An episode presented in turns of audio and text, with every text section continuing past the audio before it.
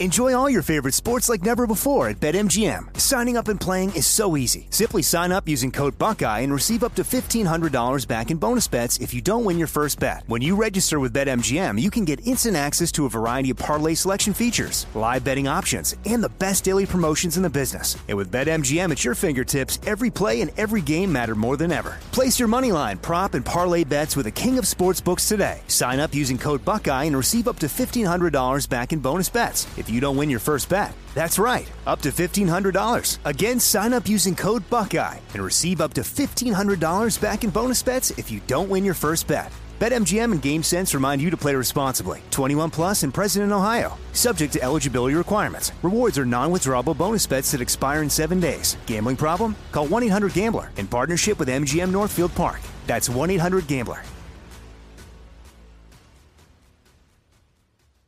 Hey, it's Will Friedle. And Sabrina Bryan. And we're the hosts of the new podcast, Magical Rewind. You may know us from some of your favorite childhood TV movies like My Date with the President's Daughter and the Cheetah Girls movies. Together, we're sitting down to watch all the movies you grew up with and chat with some of your favorite stars and crew that made these iconic movies happen. So kick back, grab your popcorn, and join us. Listen to Magical Rewind on the iHeartRadio app, Apple Podcasts, or wherever you get your podcasts. Brought to you by State Farm. Like a good neighbor, State Farm is there. Born on America's darkest day of 9 11, the Tunnel to Towers Foundation has been helping America's heroes ever since. When a first responder or military service member doesn't come home and young children are left behind, Tunnel to Towers pays the mortgage on the family home to lift the financial burden. For catastrophically injured veterans and first responders, Tunnel to Towers builds mortgage free smart homes, enabling severely injured heroes to move around their homes more independently. Through the Foundation's Homeless Veteran Program, Tunnel Towers is providing housing and services to homeless veterans because all veterans who served honorably, whether in peacetime or war, deserve our nation's gratitude. People who put their lives on the line for our country and our communities need your help now more than ever. Join Tunnel to Towers on its mission to do good and never forget 9 11 or the sacrifices of this country's heroes. Donate $11 a month at t2t.org. That's T, the number 2, T org. Our kids have said to us since we moved to Minnesota, we are far more active than we've ever been anywhere else we've ever lived. Moving to Minnesota opened up a lot of doors for us. Just this overall sense of community, the values that, you know, Minnesotans have. It's a real accepting, loving community, especially with two young kids. See what makes Minnesota the star of the North. New residents share why they love calling it home at exploreminnesota.com slash live. Newton Group Transfer. They are here to help you if you're stuck in a timeshare. Uh, these stories from people who have these timeshares and can't get out of them, they're shocking. These timeshare companies, not all of them, but so many, they get their hooks into you and you can't give them up. You can't give them up or they'll they'll do things like they charge you thousands of dollars. One girl, she got past her timeshare when her mother passed away. She gets past the timeshare, doesn't want the timeshare, doesn't use the timeshare. They tell her she can get out of it for $4,000. She has to come up with a $4,000 check. This is not right. It's unjust. And Newton Group Transfers is here to help you. If you are in a timeshare and want out or know someone who is, call 888 845 3773. That's 888 84 Jesse or go to timesharejesse.com. Newton Group Transfer. They will help you out.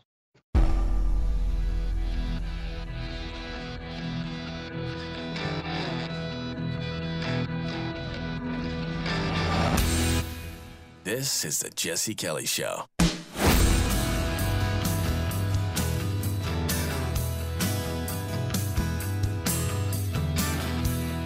Can you feel it in the air?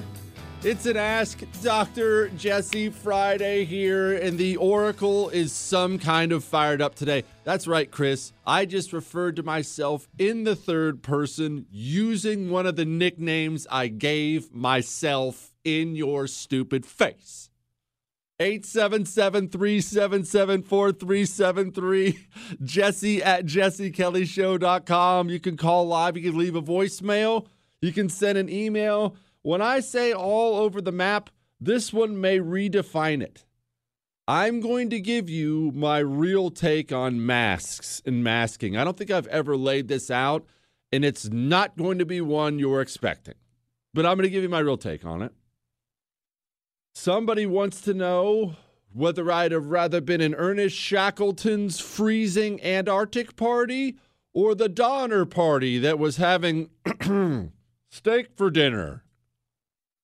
Somebody wants to know how I prepare for a big meal like Thanksgiving. And actually, I do have a specific way I prepare for a big meal. Again, unorthodox. What do you mean, really? Chris, did you not think that I was going to plan ahead for a big meal? I plan my meals out throughout the day. To, to this day, it drives my wife crazy. We'll be sitting down eating breakfast on a Saturday, and I'll say, So, what do you want to do for dinner tonight? And she'll just look at me dumbfounded, like, We're not even done eating breakfast. I like to know. Listen, you can't put a price on anticipation. Anticipation, my friend. Anticipation. All right, but first, before we get to the and, and, look, there are so many more wild questions today, and they're so good. They're they're such great ones. I've been telling people to be more purposeful about where they spend or don't spend their money. People have questions about that. Of course, somebody has a question about stealing things from communists. I'm going to address that. Let's go to Korea first, though. The situation on the ground. Let's talk a little bit about Kim Jong il. I know all the Kims kind of blend together. You're an American. All you've ever known is there's some psychopath with a bad haircut in charge of North Korea. Kim, something nobody really knows. Just know this. I'm not talking today about the dictator they have there now. I'm talking about his father, which you will undoubtedly remember. Kim Jong il is the current guy's dad. But in order to lay out him, we have to go to his father and Korea itself. I don't know if you've heard, but Japan was kind of hard on its neighbors back in the day. Especially, you, you remember, we've talked about it a thousand times. Japan was this samurai Bushido code run by a shogun, but kind of the emperor society, very harsh, very traditionalist, very insular. No, we don't want outside influences here kind of culture. One day they looked around, saw all these other Asian cultures and smaller cultures getting colonized, and they, to their credit, to their credit, said, that's not going to happen here. We're going to set aside some of the traditions in advance. They set aside the traditions, they advance really fast because they're a hardworking, diligent people. They do it really, really well. And soon they look around, and they're not one of these smaller powers anymore. They're looking around and they're thinking, what's stopping me from taking that? or taking that or taking that. And part of the whole taking that thing was Japan took over Korea. It was not a nice occupation, to put it mildly. You know how we talk about colonizers all do it differently? All colonization is not the same. Some are brutally repressive, some are just kind of nice. And you should be, you should be happy they're there. just helping out. Here's some schools. Here's some roads. How about running water? Sound good? Japan's was not not nice. It was well, look. And I say this as a person who acknowledges every single person on the planet holds some prejudice of some kind because of your parents, because of your life experiences, whatever the case may be. And it doesn't have to be skin color. And you know what? You don't necessarily want to advertise it, but you have to understand too that's the human condition. Maybe you hate tall people, short people, black people, white people, Jews, Muslims, Christians. Maybe you hate Chinese people, Japanese people, Russian people, whatever the case may be, you hold some prejudice in your heart. So that uh, let me be clear about that before I say Man, was Japan racist back in the day. May still be. Look, I'm a fan of their culture, but let's be honest. The Japanese, they viewed the Koreans as being subhumanly beneath them, not even worthy uh, to, to shine their shoes. So Japan's occupation of Korea was horrific. Why am I talking about that? Because it'll help you understand why the Koreans were so welcoming of a new regime. Japan's was terrible. They would eliminate the Korean language, eliminate the Korean culture. So much of Korea's historical landmarks, the Japanese just wiped it out. I mean, it, it was awful. It was awful. I should do a whole show on the Japanese occupation of Korea. It was terrible. The way they treated the uh, the women, you know, I'm just not getting into it. It was really, really bad. Really bad. Along comes World War II post World War II, Japan and Germany and the other countries, while we didn't wipe them out like we did the quote bad guys after World War I, you're also going to have to give some things up when you've spent the last several years slaughtering millions of people around the globe. One of the things Japan was going to have to give up was Korea. Which brings us to Kim Il Sung. I on my life, that's the only other name I'm going to give you today. There are two Kims. One is Soon, the grandfather of the current guy. The other one is Jong, the father of the current guy. You got it? Soon old, or soon old, Jong younger, but not as young as the guy we have. Understand? We all good? That's the I swear to you, no other names, but you got to understand. We're going to the dad of the guy we're supposedly going to talk about today if I can ever actually get to the story. What was his story? Kim Il Sung? Well, first of all, he was a communist. Not obviously my favorite people in the world. However, to their credit, like have to give the communists some credit where credit is due I know that hurt. Gosh, that hurts me. Remember that Japanese occupation we were just talking about? One of the only groups in the country of Korea that stood up and violently opposed it wherever they could were the communists. No, it's not good. Yes, communism's terrible. But to the people in Korea, when you're desperate, when you're under a brutal occupation, Remember what's my rule human nature, they're all the same. You will seek out safety first, you will seek out a protector first. If you're under a brutal Japanese occupation and the only guy out there trying to kill Japanese people and take your culture back is a communist, you might find yourself more accommodating to communism than you probably should be. Perfect world? Absolutely not. Is that the way it goes? That's the way it goes. But obviously, the Japanese are not just going to allow him to run wild in there. So he finds himself in the communist Soviet Union in charge of a military unit. Now, it was a Korean military unit, but the Soviets, like all communists, were all about helping out their communist brothers. They stay unified. And a young man is born one day in the Soviet Union. We're going to get to him, his brutal occupation. And my real thoughts on masks. A little different. Hang on.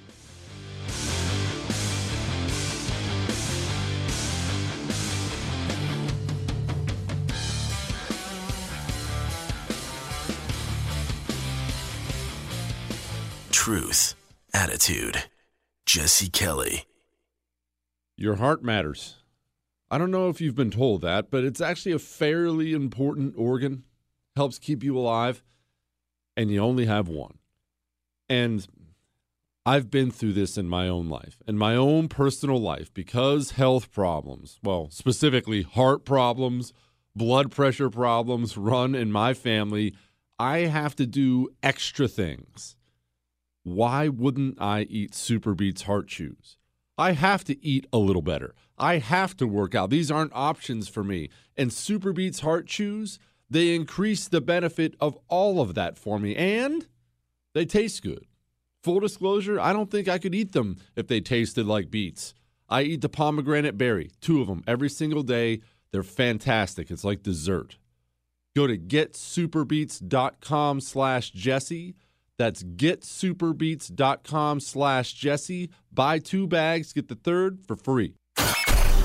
Jesse Kelly returns next.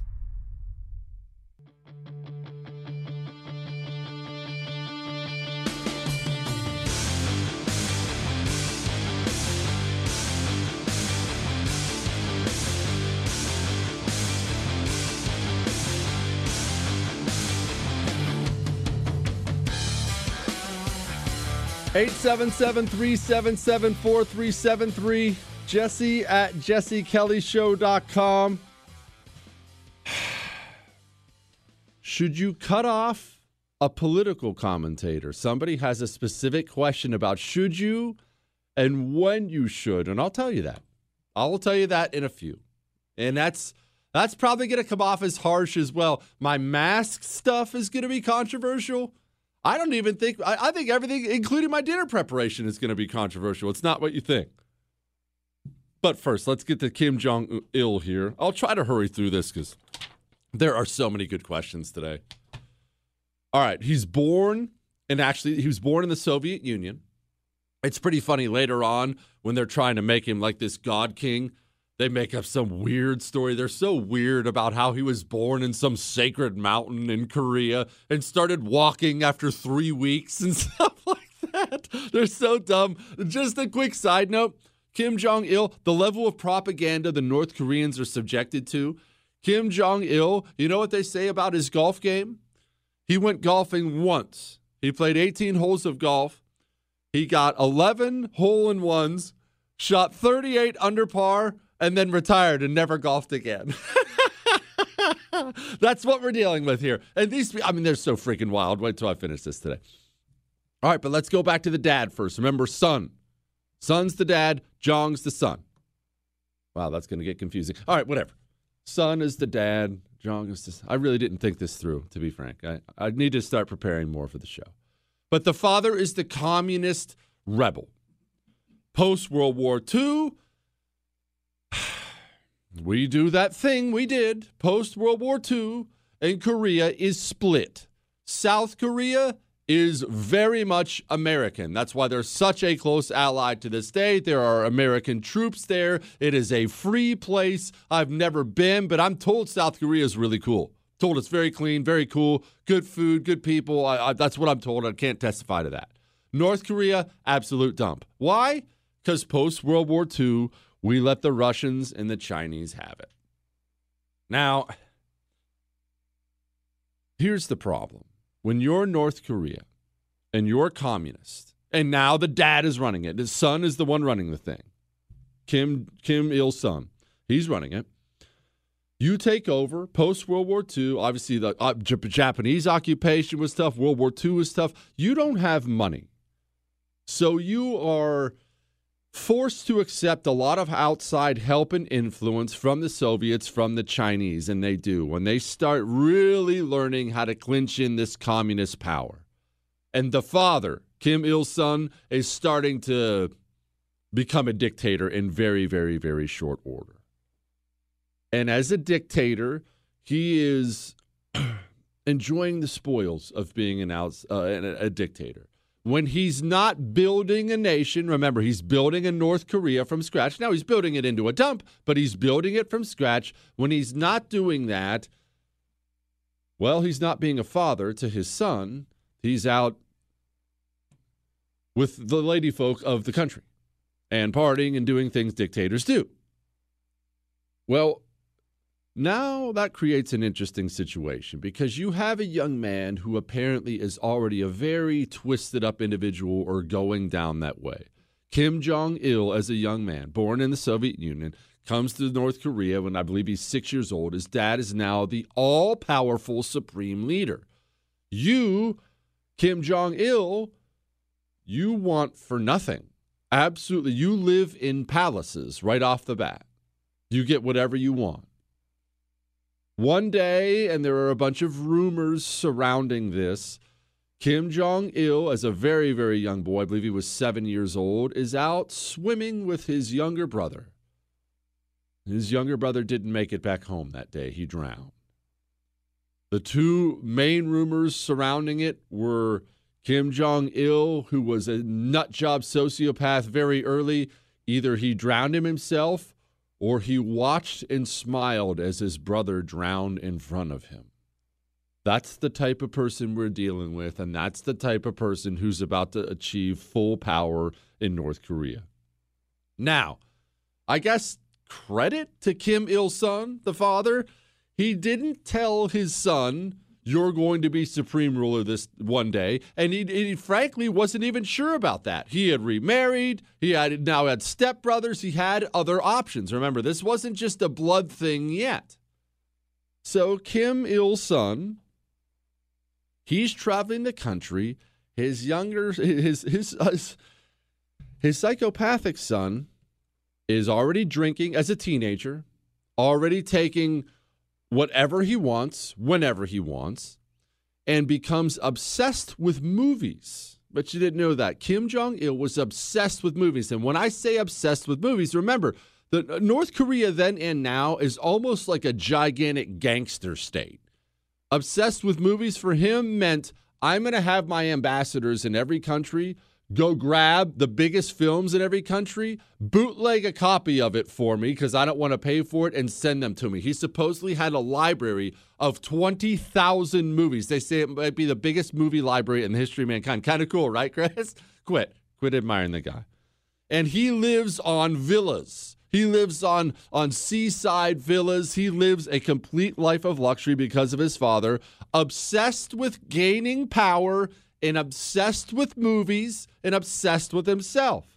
Of course, he gets sent off to college where they say he was a bit of a party animal and yet achieved perfect grades. It's weird how that happened, and now we know from testimony afterwards his own professors would do his assignments for him because it's North Korea and everybody knows who this guy is and they know who his dad is and I don't feel like having my fingernails pulled out, so I'm going to go ahead and give this guy an A again today. Good job, son. Knew you could do it. But Kim Jong il graduates college, and he's at the point now he wants to impress his father big time. He's still at the point he has to impress his father if he wants to take the reins one day. Now, let's go to communism for a second. As you know, then and now, propaganda's everything. You have to constantly be indoctrinating the people around you. You not only have to indoctrinate the people around you, you have to make dang sure if you're going to sell communism that they can't hear any other options. Because if you're given any other options, you're not choosing communism. Well, what does how does that turn out? How it turns out in a place like North Korea, you're taking films and you're trying to make them to promote communism. Only your films aren't really that good. Why aren't they that good? Well, you keep killing or imprisoning anybody who has real artistic talent. You see, they're trying to compete with South Korea at this point. They're always competing with South Korea. And South Korea, they're killing it. They're winning all these international movie awards. South Korea is killing it. And that's only making North Korea more angry. And, and, and speaking of South Korea and North Korea, this relationship, I'm not doing the show on it today, but realize Kim Il sung, the father, he invaded South Korea out of nowhere to unify all of Korea under one flag. And he almost won. He pushes them clear back down. The Americans then step in and push him clear back into the north. Then the Chinese step in and push us back down to the south. And now the country is forever split. And remember, there was never a treaty signed. Technically, they're still at war. There was a little like ceasefire, and that's all it is. That's why you have this situation today. So there's this rivalry, this intense rivalry with North Korea and South Korea. It's not passive at all, it's aggressive, as you're going to find out here in just a few minutes. It's very, very aggressive. So, as a North Korean, you want the best propaganda, you want to start winning films. And there's something else that happens in communist regimes, something really, really ugly, something you need to pay attention to. Might sound a little bit familiar after all. All right, I'm going to try to finish this story so I can get to all these questions. Hang on.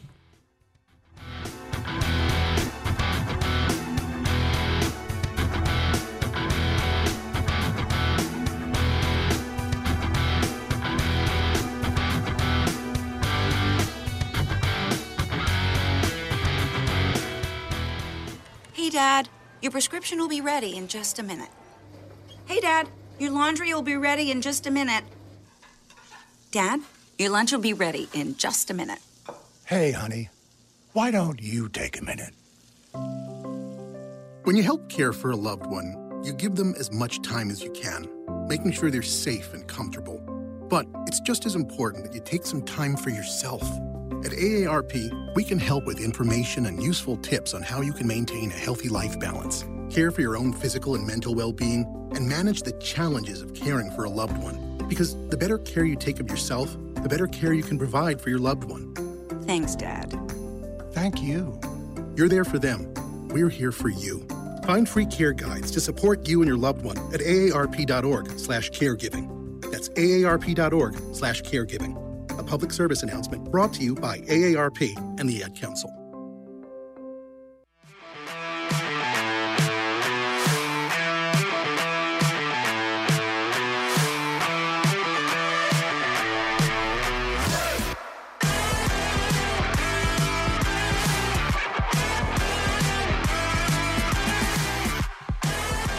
Be stealing communist stuff? Quit nodding your head, Chris. I'm going to get to that answer in just a minute. You can get it on social media. You can get me on social media at Jesse Kelly DC on Twitter, Instagram. I'm on Facebook. I'm also on Locals. That's the one I can't get kicked off of. 877 377 4373. Jesse at jessekellyshow.com. Kim Jong il rising up through the ranks because his dad wanted better films. And there was another problem with North Korean films. You see, you know how the commies always eat each other? Once they take total power, they eat each other. There's always a purge of some kind going on. And you're starting to just glimpse this because you and I can't understand fully what this feels like yet, but you're starting to get to get glimpses of it in America. Fear seems to rule everybody. Fear of getting in trouble. Fear of saying the wrong thing. Fear of doing this wrong. Fear of doing that wrong. People are getting more and more skittish. And with good reason. You know who was afraid in countries like North Korea then and now? You know who's afraid? Everyone. The supreme dictator in charge of everything lives in constant fear of being overthrown. Other people, the elites, the one who have a good life, the, the elite members of the communist society. And these are the guys who were spoiled. You know, everyone else is starving to death. These are the guys with steak dinner and fancy cars and fancy houses and pretty girls. They live in fear every single day in places like that. Not just in fear of maybe I'm going to do something wrong, in fear of my best friend does something wrong. Because in North Korea, then and now, you go down too. North Korea has a strict family criminal policy. Dad screws up, mom screws up, son screws up, all of you, get in the truck. It's off to the gulags. We may murder you. We may starve you to death. And you know, you know how evil this is? They blame the kids who aren't born yet. Kids who are born in the labor camps, born in the gulags, they'll leave those kids in there their entire lives. That's right, Chris, three generations. They'll leave them. Imagine, imagine the existence you have. You think you've had a rough day? And I've had that too. You know, you're feeling sorry for yourself. Oh, my truck won't start. Oh, I stubbed my toe. Oh, I'm sick. I got the flu. I got whatever the case may be. You think you're having a rough day? There are people alive in this world today who are born in a North Korean gulag and will never see the outside of those walls until the day they die. Wrap your mind around that. But what fear does that create? You can be the biggest of big shot in the elite Communist Party. And maybe your son, who you sent off to college, maybe he goes to Europe wants to go to college in Europe, which they're allowed to do once you get to the. Sure, son, go experience experience Paris. Enjoy the women. Make sure she has her armpits shaved, or whatever the case may be. Maybe your son decides he's going to start dabbling in some uh, leftist politics up there. Kind of fascinated by it. You know who has spies everywhere, including on their own people? North Korea. One of those spies comes back home. Excuse me, Supreme Leader, did you know that this head general, that his son is going to. Th- All of a sudden, that general has a car pull up in the middle of the night in front of his house, and he's in handcuffs. His wife's in handcuffs. Their whole family's gone. Their mansion's given to somebody else. That's the culture of fear. And that's not even the peasants. You're just trying to survive from day to day, a culture of fear. Well, the same thing happened with the propaganda, with the movie propaganda in North Korea under Kim Il sung. He found out a bunch of the people in the film industry were friends with some guy who was going to try to take over. Gone. You're all dead or imprisoned. You need completely new management in the film industry. He looks for volunteers within the Communist Party, and who sticks their hand up but his wayward son, Kim Jong il? Hey, Dad, who's the movie expert around here? Trust me, I got it. I got it. He takes over, and he's really, really, really good at it. Really good at it. He's just an artist by nature. Now he's he can only be so good because you can only get so much talent. And he's getting frustrated, right? Because he wants to be the best. And this is a guy who watches CNN, who's seen every big American movie and every other foreign film. This is a guy who knows what good is and what isn't good. So, what do you do if you're North Korea and you'd like to improve the talent level of your films, and yet it's very hard to find that stuff homegrown because you're a bunch of brutally oppressive commies? You know, there's a reason. It's not in your imagination. There's a reason entertainment in America has gone so far downhill today. It's because the commies are taking over. They ruin comedy, they ruin film, they ruin everything. Well, you figure out a way to import some talent. There was an actress in South Korea who Kim Jong il thought was extremely talented. Well, remember when I said there were spies everywhere? Assassins, operatives, terrorists everywhere? They decided they wanted this South Korean actress to come be part of North Korea. She gets invited to come meet with a producer in Hong Kong. Spends a couple days, wined and dined. Finally, she's invited out to this special seaside villa. She arrives out there by taxi. Doesn't really see anything. She's on the beach. And then she hears a couple boats pulling up. And then she loses consciousness. And then she wakes up and she's on a North Korean boat on the way to North Korea, finds her boat pulling in the dock of Kim Jong il, who's standing there to greet her, where she there has to live and be his companion for eight years before she's able to escape helping him make films. Oh, it gets worse, Chris. It gets worse. The, the, the stories of these people are absolutely insane. Insane.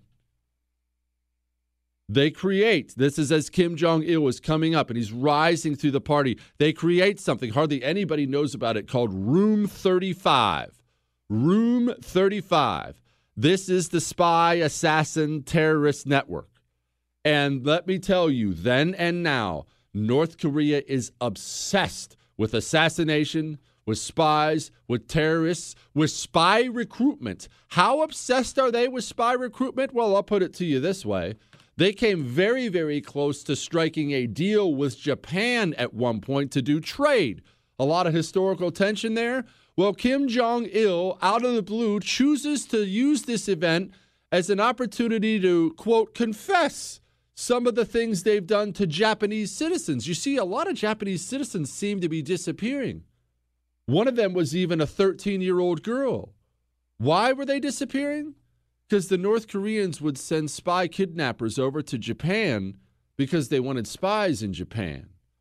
Why not kidnap some Japanese children, put them through your commie brainwashing, and then send them back to Japan to spy for your nation? They look Japanese, they don't look Korean.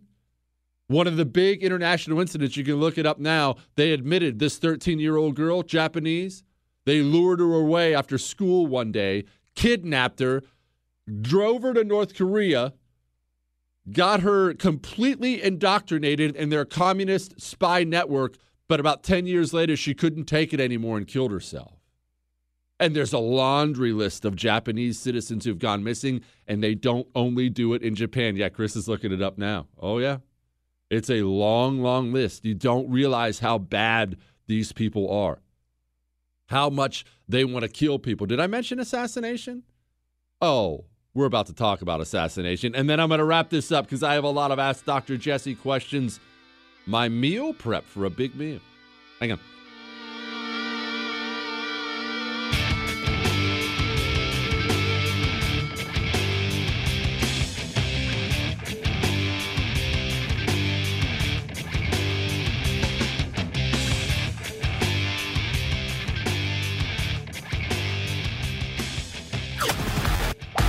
Jesse Kelly.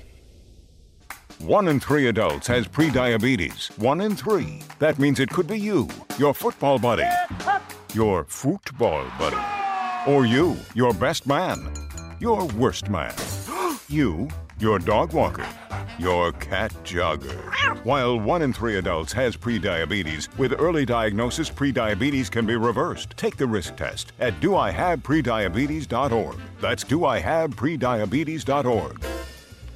Wait, did they just say one in three adults has prediabetes? That's 33.33333% of adults. That means it could be me, my boss, or my boss's boss, or me, my favorite sister, or my other sister. That's seven members of my 21 person romantic book club. Wait, the one in three could be me, my karaoke partner Carol, or ugh, my karaoke enemy Jeff. I'm gonna take the risk test at doihaveprediabetes.org. Brought to you by the Ad Council and its prediabetes awareness partners.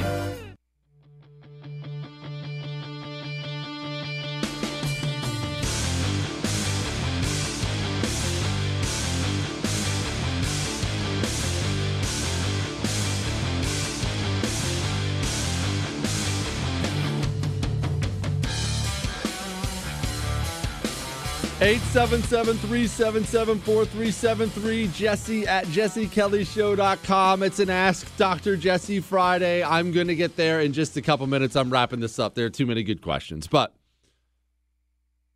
Kim Jong il, as he's coming up, remember, he's not supreme ruler yet. His dad still is. He realizes he needs some muscle around him, he needs some help around him. On top of this spy assassination terrorist network, he creates this bodyguard force around him. And there are videos now out of this bodyguard force, videos that have been released. He is obsessed that these are pretty much the baddest dudes on the planet. The training to get in and the training once you're in is so comically over the top, but I guess effective. And when I oh you you want to know what I mean by comically over the top, Chris? Well, here's one for you. There's a video of a guy headbutting a nail into a board. I'm not making that up. On my life.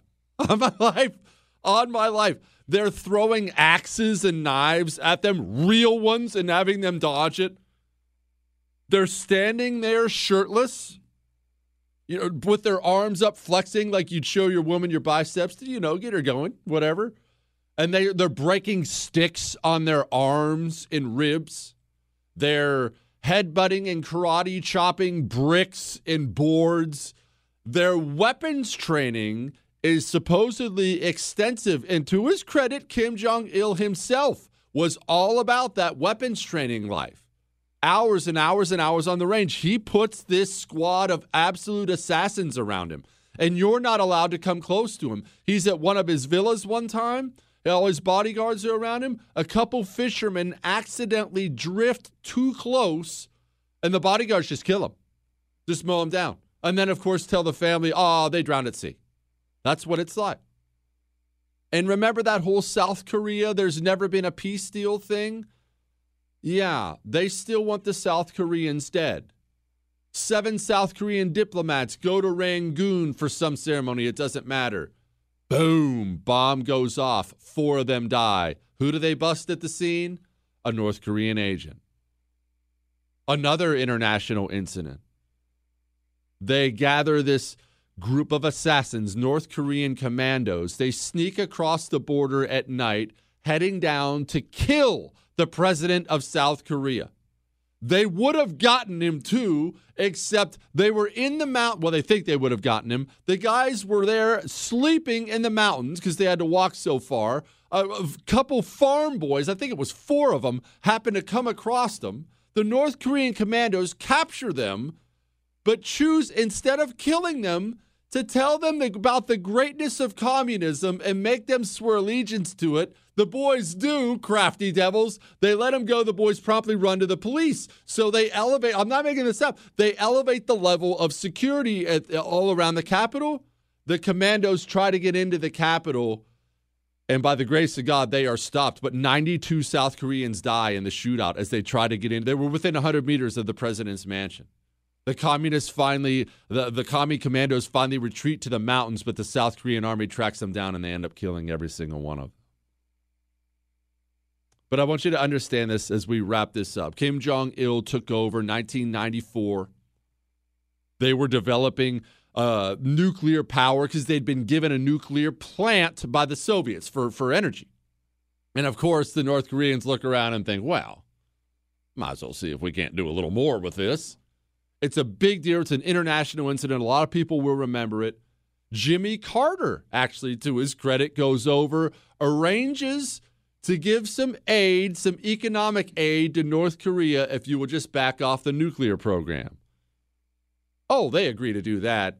But instead, Kim Jong il builds a massive nuclear facility, a secret one in the mountains. And now North Korea is a power to this day, a nuclear power to this day. My point in all of this was this. Yeah, he's a psychopath. Yeah, it's terrible. But I want you to remember this. I want you to remember because there's so much bad news.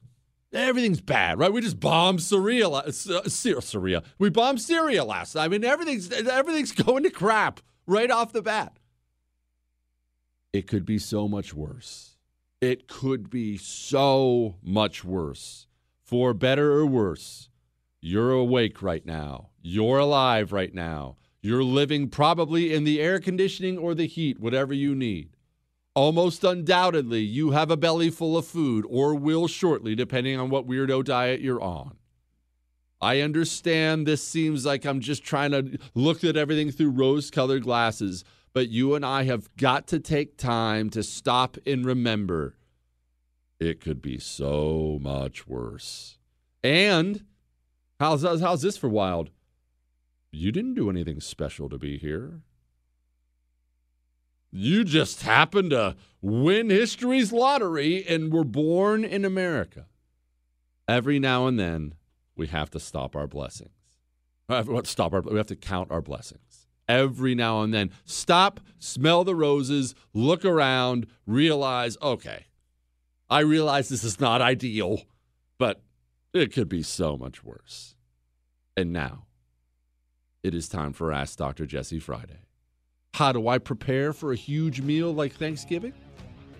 I'll tell you.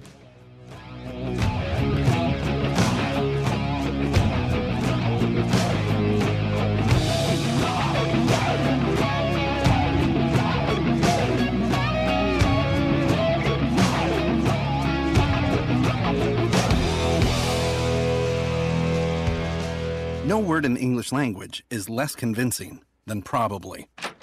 Are you sure we should get matching tattoos on our first date? Sure. Um, we'll probably stay together. Probably? It's been 23 minutes since I ate. I can probably swim. Uh, you should wait 30 minutes. Mm, okay, now tell me what to do. Cannonball! Cramp! Oh, I have a cramp. I can probably hit the green from here. Probably. Can I get a mulligan? Ready to go? Hey, are you sure you're okay to drive? Yeah, I'm pretty sober. Yeah, I'm probably okay. Probably okay isn't okay, especially when it comes to drinking and driving. If you're drinking, call a cab, a car, or a friend. Buzz driving is drunk driving. A message brought to you by NHTSA and the Ad Council.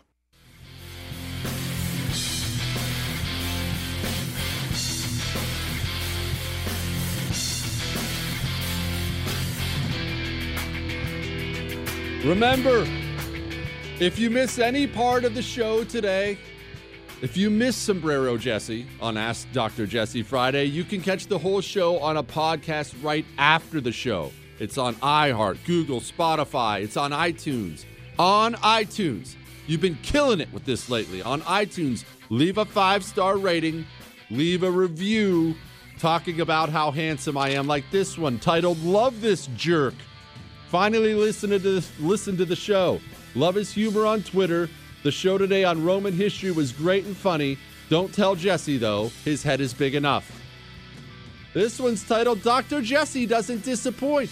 This guy's got a great handle on what's going on in the world, probably because he's a student of what has gone in in the world. Love the history stories, love how much fun he has on the show, and yes, how handsome he is. That's the most important part, people. Wouldn't listen to an ugly guy, would I? All right. How do I prepare for a big meal? I do do something. I'm going to help you out and my real thoughts on masks. Hang on.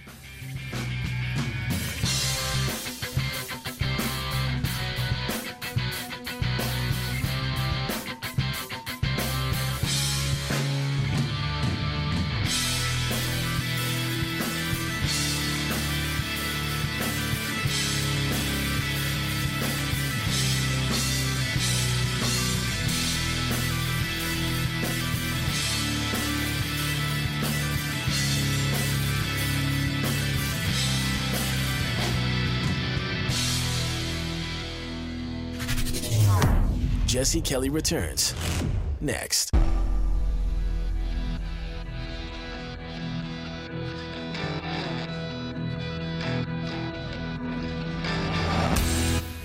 This is the Jesse Kelly Show.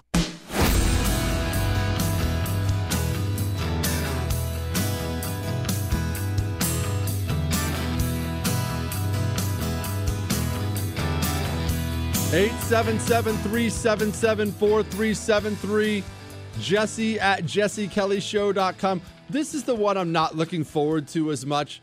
So I'm just going to go ahead and have it out. I'm going to get this one over with first before I go with my food preparation on Ask Dr. Jesse Friday. The question is this Jay, I want to be the first to have two questions answered on one Friday simply because I asked the best questions. I don't know what his other question was, but this one is What is your take on masks increasing CO2 blood levels? Is this junk science or real? Well, one, I went to community college. I don't know things about air fingers quote science, but I do know this. And you are welcome to believe whatever you want to believe. As you well know, I don't judge. I don't preach to anybody, nor am I qualified to do so. I, however, do now and will always believe that we are created. I believe that this is not an accident. I believe we are created by God. I do not believe, and you will never in a million years convince me, that it is healthy to walk around all the time with something placed over your face so you can regurgitate the stuff you just expelled from your body. God made your body to breathe in something and then breathe out something to get rid of it. I don't give a crap what modern doctors or medicine say. Yeah, obviously there are scenarios where maybe you're in like a high risk environment, hospitals and stuff like that. I get. You're never going to convince me it is healthy to breathe in your stuff again. Why? If it was healthy, that's how God would have made you to begin with. There are so many things out there that I'm just convinced are unhealthy because I come at them from that angle. I mean, they, they could say all the time, people used to people used to think cigarettes were fine. Really? Really? You did? Come on. And, uh, and again, there's no judgment here. You could have seen me a thousand times in my life burning through a heater after I've had one too many. I'm not judging you if you're a smoker. I never would. But don't tell me just because there wasn't a warning label on the pack in the 50s that you really thought lighting something on fire inhaling that smoke into your lungs and blowing out. You thought that was fine? Come on, dude. Come on. You can't tell me that's healthy. And again, I'm not pointing fingers at anybody, but you thought that was healthy? For real? That doesn't make any sense at all. Don't tell me it's healthy to place something over your face as a regular human being and walk around breathing out and breathing into it for extended periods of time. I'll never, ever, ever believe that. You can line up 10 million doctors in front of me who will say, Oh, Jesse, you don't understand the science. No, no, I, I, I get it. I, I get it perfectly well. I'm never going to believe that. So there. In your face, masks. Great and powerful Oracle Kelly. Rolling off the steakhouse discussion, how do you prepare for a large meal? Thanksgiving, Easter, so on and so forth. It's been my philosophy to eat a large breakfast and eat as I cook or have a reasonable lunch before attending the meal. Stretch the stomach with food and water. Lots of people fast to save room and then wonder how they get full so quickly. As a master of ordering and food consumption, what tactic what tactics do you utilize for maximizing intake intake of special meals? Thank you for bearing the burden of your handsomeness. Your number one Oregon fan. Well, look, it is quite a burden. What, Chris? It is quite a burden walking around like this all the time. Can't get from my car to the office without getting mobbed by chicks. all right. In all seriousness, I do actually do something to prepare. And man, is it, I mean, am I going to do a preachy show all day? I'm not going to do that. You know, I don't do that. I lift weights. Let me explain, Chris. Again, I cannot speak to the female body because I do not have one. I can't even speak to every dude's body. I only have my own. I, no, I'm not some workout freak, but I do believe in lifting weights and working out as a dude. It just keeps your bones strong, your muscles strong. I, I believe it's good for all the chemical levels in your body. I just will always believe that is healthy. No, I'm not. Uh, four times a week, I'm in the gym and I, I eat nothing but protein powder and eggs. I, I'm not, not saying that. But when I lift weights, my body, my metabolism ramps up into a level that I cannot properly describe. And I have an absurd metabolism anyway because I'm so tall. I'm 6'8, 230. My metabolism is just, it's always going. It's slowing down a little at my age, but it's still going. If I lift weights, wake up in the morning, lift weights, I cannot, I simply cannot get enough food. I cannot. I, I will lift weights and I, I, I will gain weight when I'm lifting weights because I'll eat four or five meals a day. I, I'm, I've finished something and I'm just starving. If I, so, it is my tradition. Thanksgiving, Christmas, Easter, whatever the case may be. If I know there's something, I mean, I'm I'm cooking a, a beef tenderloin or something that night. It's something special, right? Not your disgusting turkey, but something special. I'll lift weights that morning. And it's it'll, it'll even be I'll do it if I'm in a period of my life because we all go through periods like this where I'm not working out at all. I'll wake up and lift weights, and the wife will be all, "Wait, what? Where did that come from?" Because she'll forget. And I said, "Well, we're having that big meal tonight," and she'll just roll her eyes like, "You cannot possibly be serious. Who takes food that seriously?" And I'll say, "Yes, I was serious." All right. Dear Sauce or Dr. Sausage King. I still remember that story about the Sausage King of Russia. How sweet is that? I want to be the Sausage King. What, Chris? Tell me that wouldn't be cool. I understand he was killed by a crossbow on the toilet. I didn't say I wanted to die exactly like he died, although tell me that wouldn't be kind of epic too. All right, never mind. Don't don't get me started. Dr. Sausage King. Instead of not watching any more movies, TV shows, or sports, or listening to any music, or playing any video games, or buying any more books, because you can only get books from Amazon now, what are your thoughts on ahem, borrowing a digital copy of these things so we can enjoy them without funding the leftists? I just don't see how withdrawing completely from the entire culture, depriving ourselves of all entertainment, can be the answer. Okay. First of all, no on the stealing. No on the stealing. I'm fine with breaking some eggs to make the anti communist omelet. I am anti thievery on all levels, no on the stealing. But let me clarify something. What you just said is not true. You don't have to withdraw from everything at all. You just have to be more selective. And remember, I've said this a thousand times. You're not going to be perfect, man. And I don't, I would never expect you to be perfect. I'm not. And I'm trying as hard as I can to be purposeful about not buying this or making sure I support this. I'm trying, and I still screw up not every week, every day. Every day I do or consume something I shouldn't. I'm trying to get out of it as much as possible. I'm not telling you to make your life miserable. Live your life. Just be more purposeful today than you were yesterday, as much as humanly possible. That's all. That's all. Baby steps. Baby steps. Uh, uh, uh, speaking of working out, I see people make this mistake all the time. You'll get some guy who's just fat or some lady just fat, just chewed up, hadn't been working out, eating bad, and they'll decide, you know, good for them. I'm, I'm gonna I'm gonna get in shape. Fine, fine, whatever. And then they'll be at uh, CrossFit the next day, working out for an hour. No, baby steps. Hang on, I'm not done.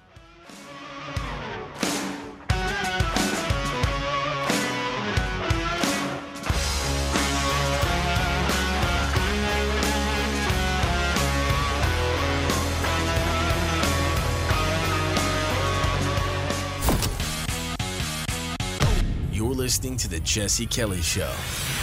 You're welcome. I do not like beets. As soon as I tell people now, because I tell friends and family, uh, uh, SuperBeets, you really got to try SuperBeets. Try SuperBeets. It's good for your heart. Try SuperBeets. Because I, I, look, I tell people this when I'm off the air. They tell me, well, I mean, the beets, I don't like beets. Look, I hate beets more than you hate beets. That is a fact. They're disgusting. I used to have to leave the house when my mom was canning them. All right, that's how much I hate beets. These things taste like fruit snacks. Like those little boxes of fruit snacks you used to eat as a kid with your lunch. That's how great SuperBeets are. My favorite is the pomegranate berry. Highly, highly recommend you try the super grapes as well because that might be just as good, if not better. Go to getsuperbeets.com slash Jesse. That's getsuperbeets.com slash Jesse. Buy two bags, get the third for free.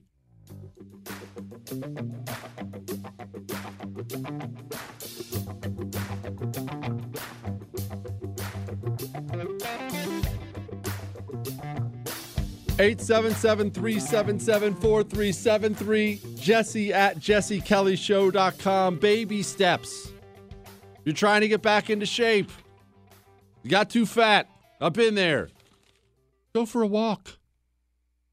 And tomorrow, go for another walk. Make it a little longer. Add in a jog. Add in some light, light weights. Just baby steps. Same thing with choosing your culture. Same thing with choosing how you're going to live your daily life. Baby steps. Don't expect I don't expect you to move to a cabin in the mountains tomorrow.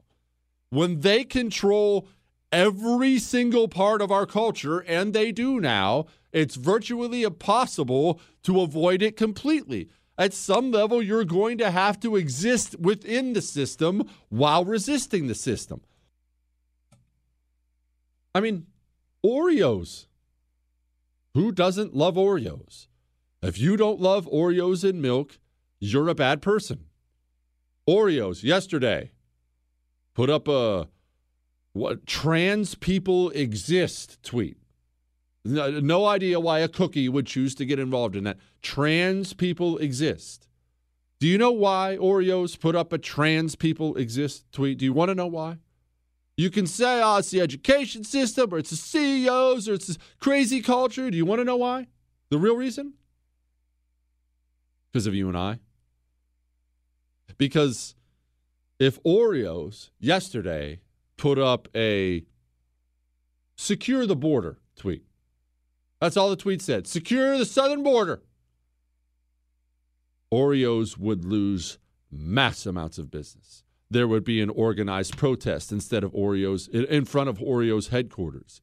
The people who were on the board of directors at Oreos would be bombarded with phone calls and emails and Facebook posts. Almost all of them would be forced to resign off of one tweet. Why? Because the left is purposeful. The right, you know what the right's going to do? Not all of us, but you know what the right's going to do for the most part? Oh, well, it's not really my business. I mean, I love Oreos. So I'm, I got to go eat some Oreos. It's our fault. If the right decided one tweet, boom, I'm not buying Oreos anymore, Oreos goes bankrupt very shortly. You cannot exist by completely cutting yourself off from half the country now. Trans people exist. Oh, okay, the right's all, all right, done. See ya. Oreos gone. Oreos stops right there. But we won't. We don't. Like I said, I'm not judging. I'm guilty too. You remember the NFL? Taking a gigantic steaming, their biggest stars, taking a big steaming dump on America at the beginning of the season. Drew Brees out there apologizing for the country. Just just disgusting. Dumping on America every chance they get. The right, I'm done with football. That is it. I'm turning off the channel. I'm never watching again. Forget the NFL. Week two. Whoa, did you guys see that kickoff return? Wild. Okay. Well, you get what you get. Either you believe it or you don't. This is what it is. Dr. Jesse Steele Kelly, if you had to choose one of these scenarios to live through, what would it be? A member of Shackleton's trans-Antarctic expedition who had to stay behind with the bulk of the crew while Ernest led the escape slash rescue effort, never knowing if help was going to arrive, freezing and unable to get warm, or a member of the Donner Party, starving and exhausted, knowing you were running out of time to get across the mountains, slowly realizing the group wasn't going to make it in time. In order to even the scenarios, Let's say you survive the Donner scenario. I struggled with this one for this reason. Just to set this up for those who don't remember. The, the Shackleton thing, they got to an island. He stashes most of the crew on an island, but they're never going to see a ship from this island. He and a few guys, I think it was five guys, get in a small boat and brave like the most dangerous stretch of ocean for like a thousand miles to go try to get to this, you know, station so they can bring back help. That's the scenario for those guys. So if you're stashed on the island, I mean, his chances aren't great to make it, and you're on this island. The Donner Party scenario was this. Remember, they missed summiting the peaks by one day, and winter set in and then they all started starving to death and eating each other and stuff like that.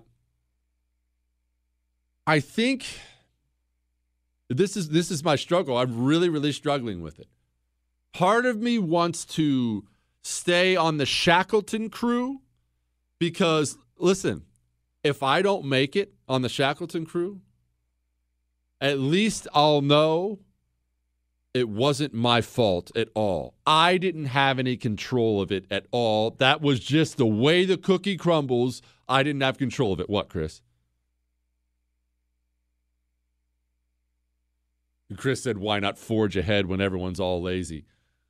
Buddy, you don't understand the snow scenario up there. There was nowhere to go. They, they couldn't. We did that story a long time ago. I'll do another Donner Party one one day. There was no forging it. They even took their youngest, strongest guys and sent them ahead. Hey, go get help. And they, they eventually came back, the ones who lived. Remember, they killed the two Indians that were with them and ate them. It was really bad. It was really, really bad. So the Shackleton thing is, I, I wouldn't want it to be my fault. The Donner Party thing always got me that so much of that was their fault. There were, if you go through that story as we got, we went through that one time, there was just screw up after screw up after screw up after screw up where it's all your fault. How could you? What are you doing this for? Why are you doing this? Whoa, don't do that. They were like, and every mistake seemed to compound on the other one. So that's part of it. But part of me, part of me, the other part of me, would rather be in the Donner Party because I would feel like I'm in control, more control. Yeah, I'm still there. I know the snow's deep. I know I'll probably die, but at least I'm I'm I'm in somewhat control of my life here.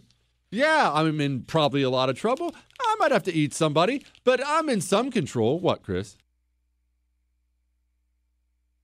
Chris said they were eating people on Shackleton's crew. Actually, there are no accusations of that. And when they picked them up, they weren't in that kind of shape where people could tell that they were, only for the simple fact there were so many master hunters on there. They were eating okay. Seals, buddy, seals, man. Seals and penguins and stuff. What's wrong with it? Dude, have you seen a seal? It's just a big ball of fat because they have to be fat like that to exist in that kind of cold water. Chris just accused the Shackleton crew of cannibalism. Jewish producer Chris did that. I didn't do that. Jewish producer Chris did. Hello, Dr. Shogun Kelly.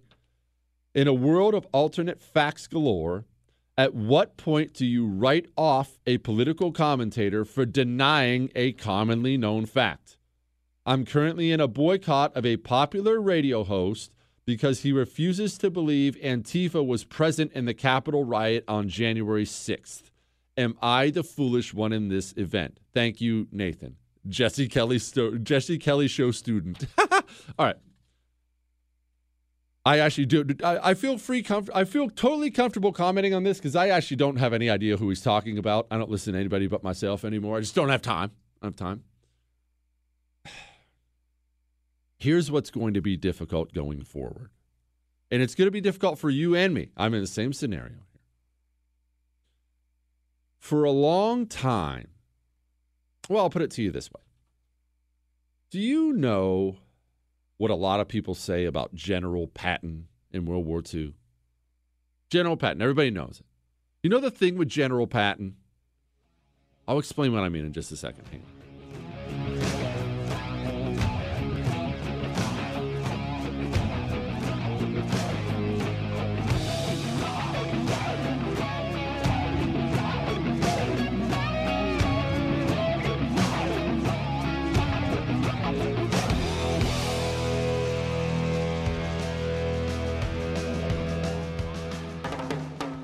Daughter doesn't want to talk about why her room is a horrible mess. Your son doesn't want to talk about why he's wearing mismatching socks. Your spouse doesn't want to talk about their bad haircut.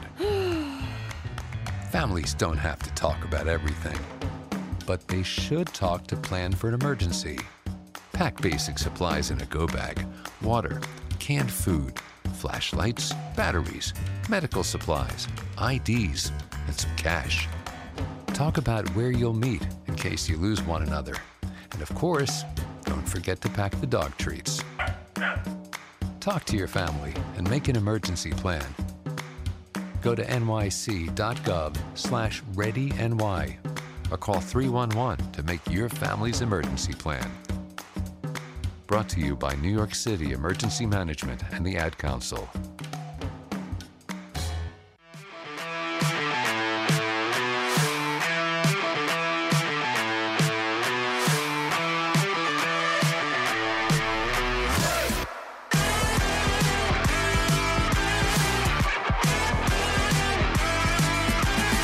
You can find me on social media at Jesse Kelly DC on Twitter, Instagram, on Facebook. I'll get kicked off of those. I'm also on locals.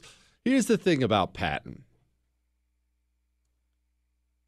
Patton was an attacking general, an aggressive general. You remember the Germans, of course, because they're German, hyper, hyper, hyper organized. They would grade opposing generals. They knew who was good at what. George Patton was, in the minds of the Nazis, the number one attacking general in the war. If there was one general attacking the Nazis, there was one guy they didn't want at the helm. That was George Patton. Did you know George Patton wasn't very good at peacetime? He was always getting himself in trouble. Too vulgar, too crass, too aggressive. I was in the Marine Corps with a guy like this. I believe he is still in state prison. Not making this up.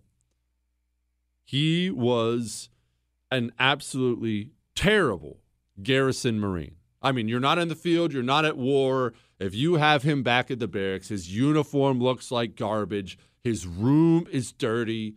He was a huge dude, big and, and, and tall, and would routinely fall out of runs. Always getting in bar fights, always getting in trouble, constantly getting knocked down in rank. Total garbage Marine if you looked at him there. You place that man in combat, and I fought side by side with him in Iraq. I'm not sure there's another Marine on the face of the planet I would want beside me if someone's trying to kill me. The dude simply thrived in that environment. Put him out in the field, put a weapon in his hands, tell him those guys are trying to kill you, go kill them first. He was born for it.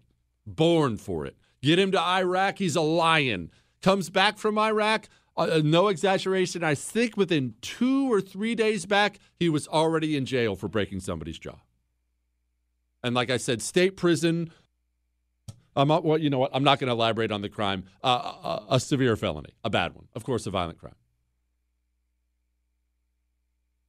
People aren't made for every time. People are often made for specific times there are generals out there who are really, really, really, really, really good at maintaining uh, a military base. And that's a skill worth having.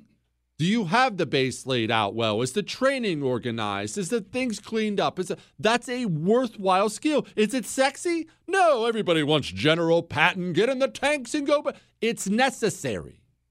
The general who specializes in logistics I'm going to make sure they have enough food, ammo, water, so on and so forth, medical supplies. Is that sexy? Nope. That guy is necessary.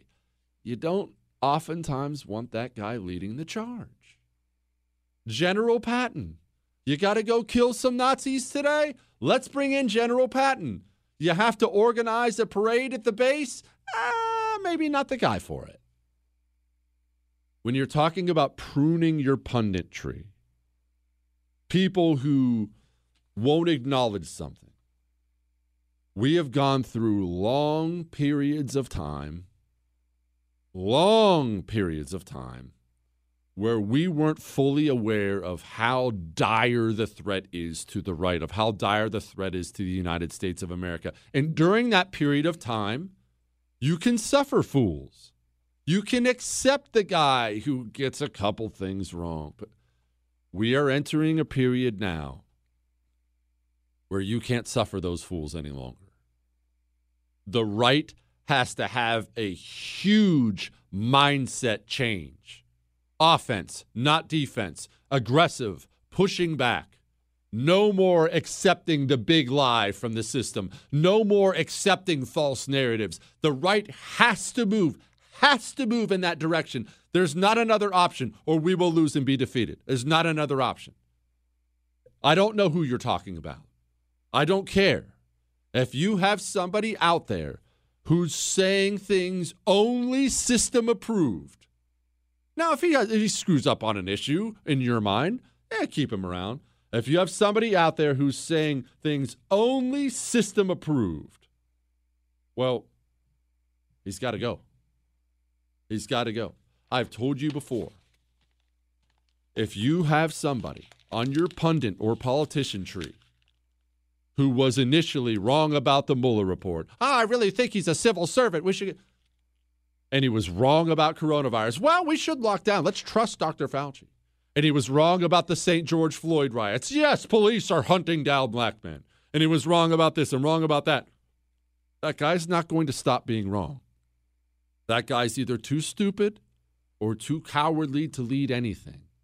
And you got to prune him. You got to prune him. Dear Dr. Guiding Light of the Right Jesse, in the discussion of how not to spend our money on companies that hate us, I think that community banks and credit unions are left out. Big banks are typically, typically run by leftists, while local banks could be somewhat better.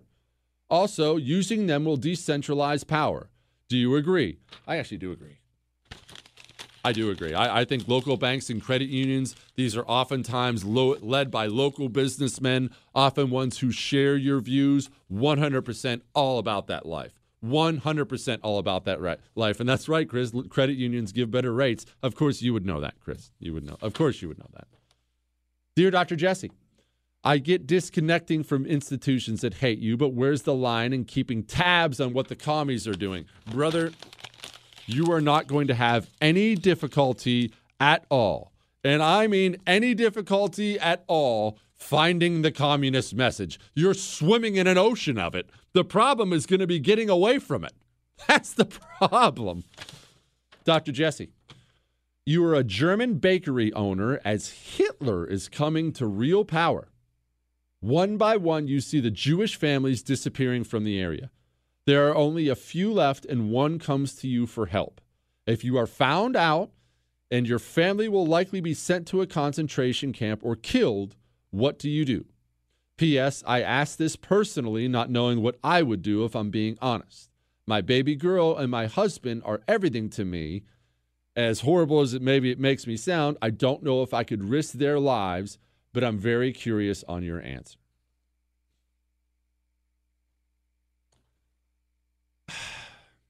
Well, Chris is giving me the side eye over here. You know what, Chris? I don't need your Jewish judgment right now, Jewish producer Chris.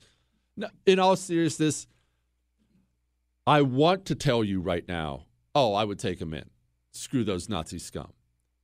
And I think I would. But doesn't it sound kind of arrogant to say, I wasn't here in this horrible scenario and I absolutely would have done the brave thing? Oh, I, I hope that's what I would have done. Oh, yeah, get your Jewish butt in here, get your family over here. We're going to get you hidden in the house. We're going to find a way to smuggle you out of the country. We're saving lives. Let's take some chances. I want to say that's what I would have done. And for no, no other reason than, I mean, honestly, I know they're risk, I'm risking their lives. I would want my sons to see that from their father. That's what a man does you have somebody in need, somebody in danger. I try to drill that into my boys' heads when we drive around. You don't drive by uh, a woman or an old person pulled over on the side of the road with car trouble. If it's a flat tire, whatever it is, you get your butt pulled over and you help because the next guy who pulls over might not be pulling over to help. You pull over and help. So I do that stuff to him, but that's such a different level of danger than what we're talking about. I think it sounds arrogant to be, what? I would step in and save them all. I hope I would. I think that's the right thing to do. We're not even close to being done with these Ask Dr. Jesse questions. Someone wants to know about southern Montana. Hang on.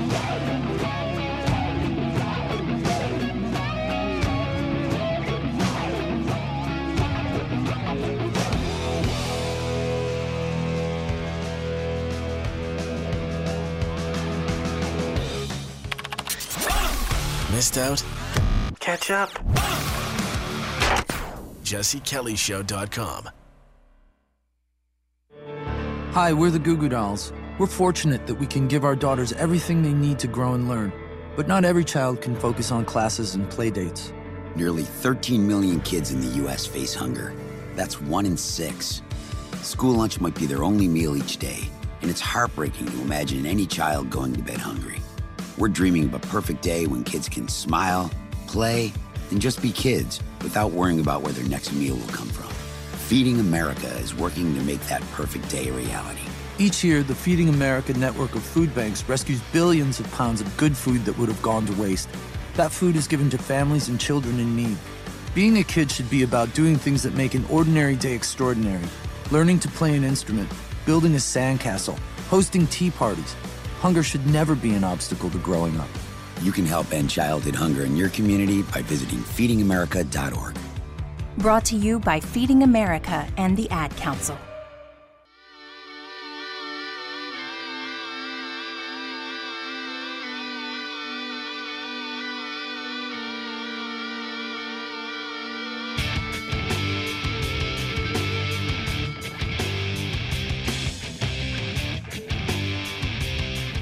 877 377 4373. Jesse at jessekellyshow.com.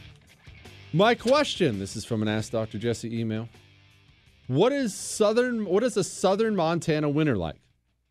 I've heard from six I've heard every I've heard every I think he says everything from a 6-month frozen hellscape to just schedule your vacation for 2 weeks in the winter and the rest is fine. I have two kids and I'll go anywhere to make sure they're never infected with what is poisoning the state slash country. As a fellow community com- college alumni, your thoughts on relocated or relocating are appreciated. appreciated. Wyoming, Idaho, and Utah are on the menu as well. I just need an airport for work. Love the show. You can say my name, Jeremy. Let me tell you something. Forget about that whole just take two weeks away thing. It's cold, brother. It is really cold. But, and I say this to encourage you, you just need a mindset change. A mindset change. Yes, it's cold. It's going to be cold. It snowed on me on the 4th of July up there more than once watching the fireworks. It's just so far north, it's unpredictable. But one, it's clean. And when I say clean, there's no way I can properly describe it for you on the radio. You can taste it and smell it in the air.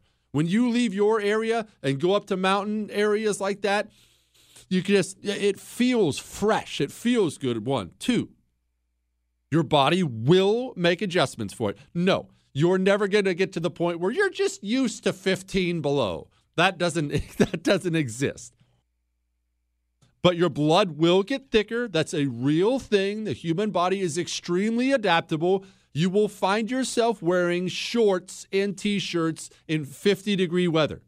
Yes, Chris, I'm serious. You will. You don't understand. You will. No, you're no jacket. I'm serious. You will.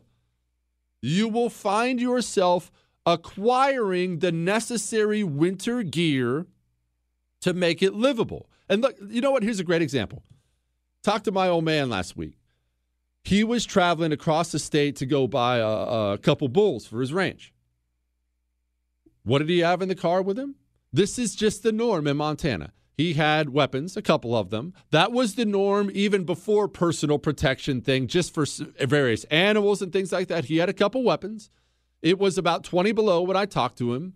So he had uh, some extreme cold weather gear that he just permanently keeps in his truck. You have a sleeping bag built for 30, 40 below. It just stays right in the back of your truck. You have water. You have a couple things like that. It sounds extreme. It's not. You never even think about it. It just becomes a way of life. That's how you travel around. I've told you before when we would, uh, like in high school, because it's, I mean, it's not like there's clubs or something like that to go to. There's nothing to do but camp. We would, when we got out of school on Friday, run home if we weren't grounded at the time, see if we could find somebody to buy some beer. And then you loaded a bunch of gear in the back of your car, sleeping bags, everything else, and head to the mountains. Part of that gear was a weapon of some kind for a bear or whatever else you might possibly run into. A bunch of high school kids going out to be stupid and do stupid things that high school kids do, but everybody had a weapon. It was simply part of it. And you got there and you know, you picture a bunch of irresponsible high school kids, maybe this is a better way to live. We would immediately, you're not running around doing stupid stuff right away. It's okay, let's let's dig a fire pit in. Let's make sure we cover this up when we're gone. We'll make sure well, let's go around, gather up some firewood. Someone would always bring a hatchet and an axe. We're splitting firewood. You're getting you're getting yourself set in. That was part of it. It was simply part of what we did. You what I'm saying is you will adjust. Your clothing will adjust. Your body will adjust. You will adjust your preparation levels. And I don't want to act like in Montana, I don't want to act like it's a, a, frozen Antarctica hellscape for 12 months a year. It's absolutely not. You're going to have a long six, seven, sometimes eight month winter. Some parts of it are actually going to be quite pleasant. I mean, there are so many days where it's 25 degrees with snow on the ground. And that sounds terrible, Chris. It's not because you have the winter clothes for it. You wake up, sunny, 25 degrees, you're excited. You grab the kids, you grab a sled, you go find a hill. It's a blast. Or you go, you get into skiing because it's so much healthier. You're always outside. You, there, there, the winter's not that bad. And yes, you're going to have winter storms that dump feet on you, and you'll have to shovel driveway. You're going to have cold fronts that it's just not pleasant to be out no matter what. When it's 15 below, 20 below, any exposed skin you have hurts. It'll hurt really even like your nose or your cheeks, it'll hurt. Your blood vessels are start popping. It's it's not good. What, Chris? I was not making that up. Those are real temperatures. And uh, here's another adjustment you had. I uh, lived in Montana or in, in Ohio until I was 10 years old. You know this. And if there was any snow at all falling from the sky, we would run down and turn on the television first thing in the morning if it was a school day as kids because they would announce on the TV some schools would be canceled, some would be delayed for hours. It was just the norm. Any snow at all, school's probably going to get canceled. You moved to Montana? Never canceled. Was never there. 25 below, five foot snowdrifts on the side of the road. Buses are running, baby. You're going to school. It's just a mindset change, but you might enjoy it.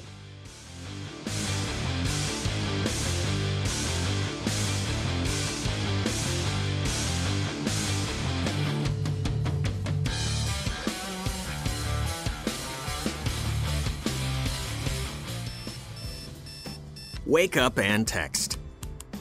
Text and eat. Mm-mm. Text and catch the bus. Text and miss your stop. Wait, wait, wait, wait, wait, wait. Text and be late to work. Sorry, I'm late. Text and work.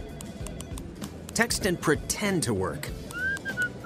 Text and act surprised when someone calls you out for not working.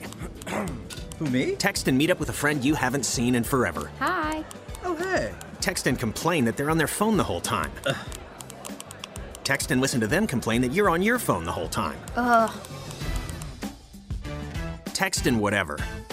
But when you get behind the wheel, give your phone to a passenger. Put it in the glove box. Just don't text and drive. Visit stoptextsstopwrecks.org.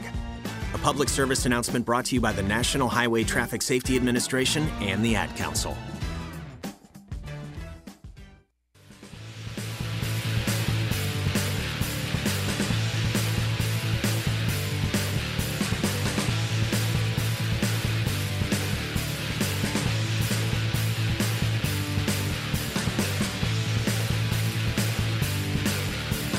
Your body gets used to it. Your body gets used to Montana. 877 377 4373. Jesse at jessekellyshow.com. Remember, the entire show is podcasted on iHeart, Google, Spotify, on iTunes. Leave a five star rating on iTunes. Leave a review talking about how handsome I am. I saw this headline from the Blaze. Mitch McConnell says he will absolutely back Trump if former president is the 2024 nominee, which seems to be much different than telling saying that Trump was responsible for the insurrection. Well, look, like we talked about on the show, you know the oracle's always right.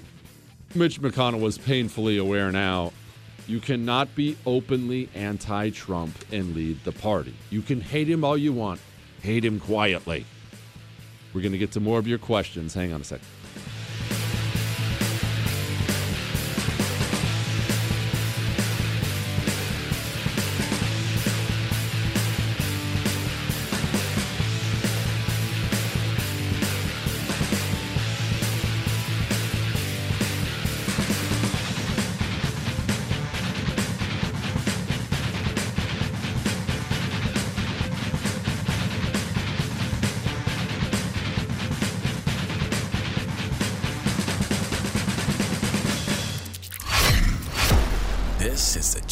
Kelly Show.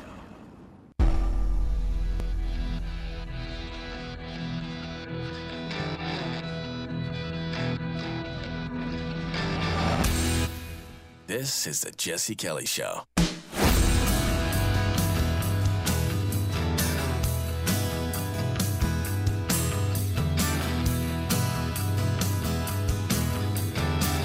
Eight seven seven three seven seven four three seven three.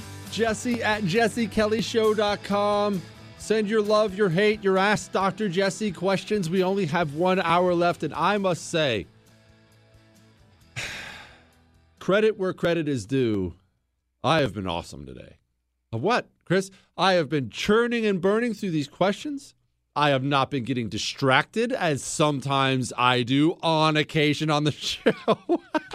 Hello, Dr. Sombrero Shogun Jesse. I hope you can get through this email. I just wanted to show my appreciation for your show. I'm currently at college where I'm dorming a majority of the time and spending most of my time staring at a screen or staring at my four walls with a masked up person in classes every other week. Most socialization aspects of my college life are gone because of the COVID stuff.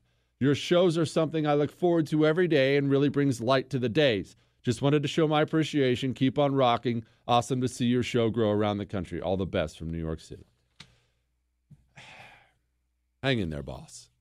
Hang in there. Remember, it's only temporary. I do feel it's it's one of those things that's underrated out there, or I should say underrated, not talked about enough. And really, honestly, point the finger at myself. I haven't talked about it enough either. How much this stupid coronavirus lockdown stuff has cheated young people, and they feel cheated. One thing I didn't even realize because I don't think about it. You know, I'm old now, 39. Kids weren't able to have graduations and graduation parties and stuff last year. I mean, we talked extensively about you can't go to a funeral, you can't go to this, and that stuff obviously is really, really important. Young people been raised their whole lives thinking, "Oh, I'm gonna get to go to college, college, baby. Figure out what's what. Learn how to frisbee golf. Maybe have a little too much beer. Hopefully, meet the old lady there." Instead, we just sent him to solitary confinement. Freaking horrible, man. Freaking horrible. Hang in there, brother man. Hang in there. By. Dear Dr. Jesse, I'm a freshman in high school and have noticed that a significant number of people in my school use the app TikTok. TikTok is a social media app slash website where people create and post short videos. Many people I know use it nonstop and find themselves addicted to it. Out of curiosity, I looked at some of those some of the most popular videos and found them to be outstandingly mindless and unfunny. The majority of these videos are teenagers standing alone in their bedrooms, pointing to speech bubbles, or doing boring, unimpressive dances to rap music. Why has our culture become so dumbed down this, but uh, that this is what people are using to entertain themselves? Well, most things, not everything, but most things have a good and a bad. What you're seeing with not specifically tip, not specifically TikTok, but with all social media is this, and I find it to be good, but there's a lot of bad that comes with it. Everybody has access to it, and it's not different than anything else. The more people who have access to something, the more watered down and low quality that something will become. Period. End of story. Eh, and it sounds like you're being elitist or exclusive. It's 100% true. You want to know the real difference? The real difference if you talk to people across the country who send their kids to private school versus public school. You want to know the difference? I mean, yeah, especially if it's like a Jewish school or a Catholic school or a Christian school, you're going to cut out a lot of the commie teaching, which which helps. So that's good. But you want to know the real difference? I was talking to one of my Jewish buddies the other day. His kids, all three of them, go to uh, Jewish private schools. And he said, You know, my kids are going to get the Jewish stuff I try to teach them. They're going to get that at home. They're going to get that when they go to synagogue. You know the real reason I have them there? We cut out the bottom 10%.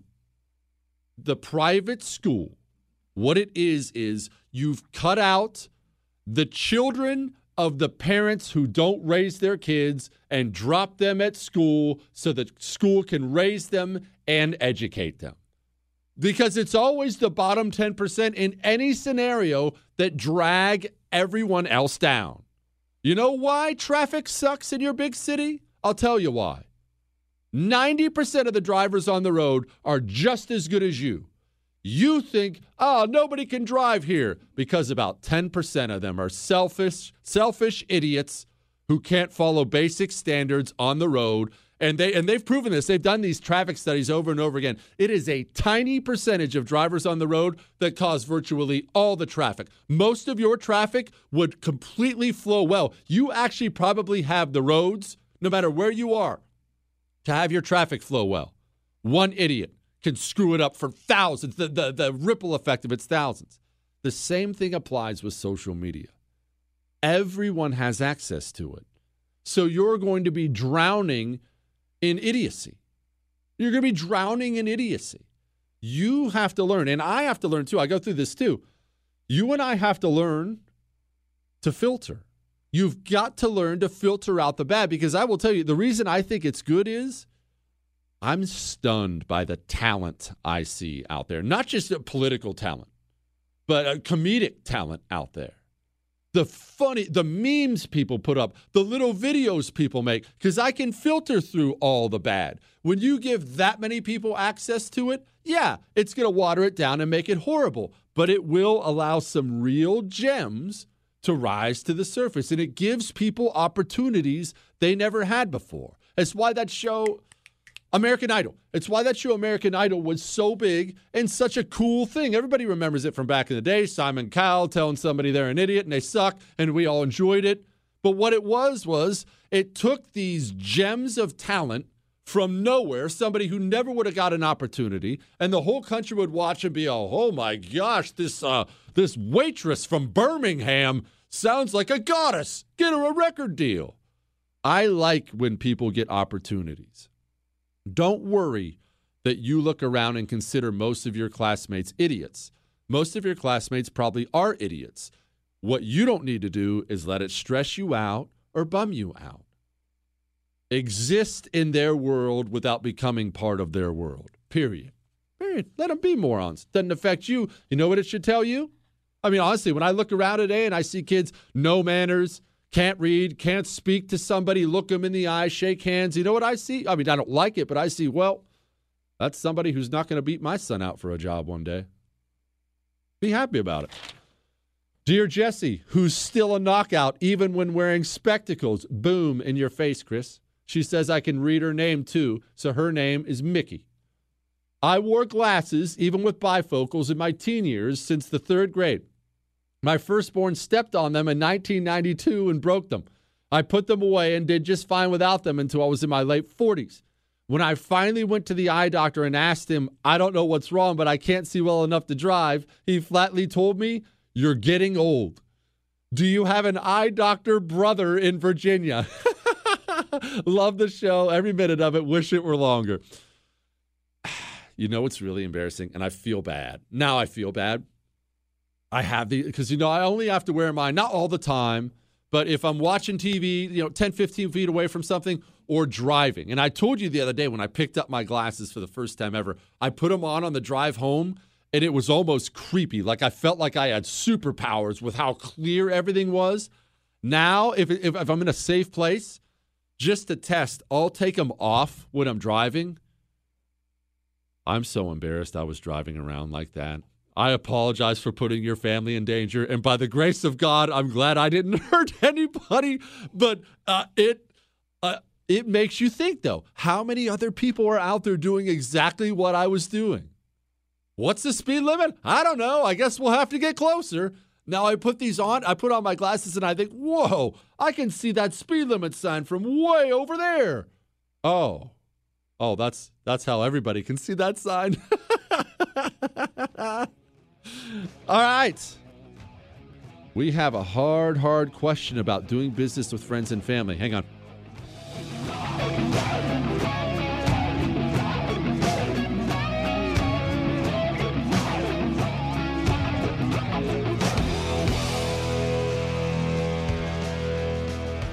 The Talk Radio Revolution.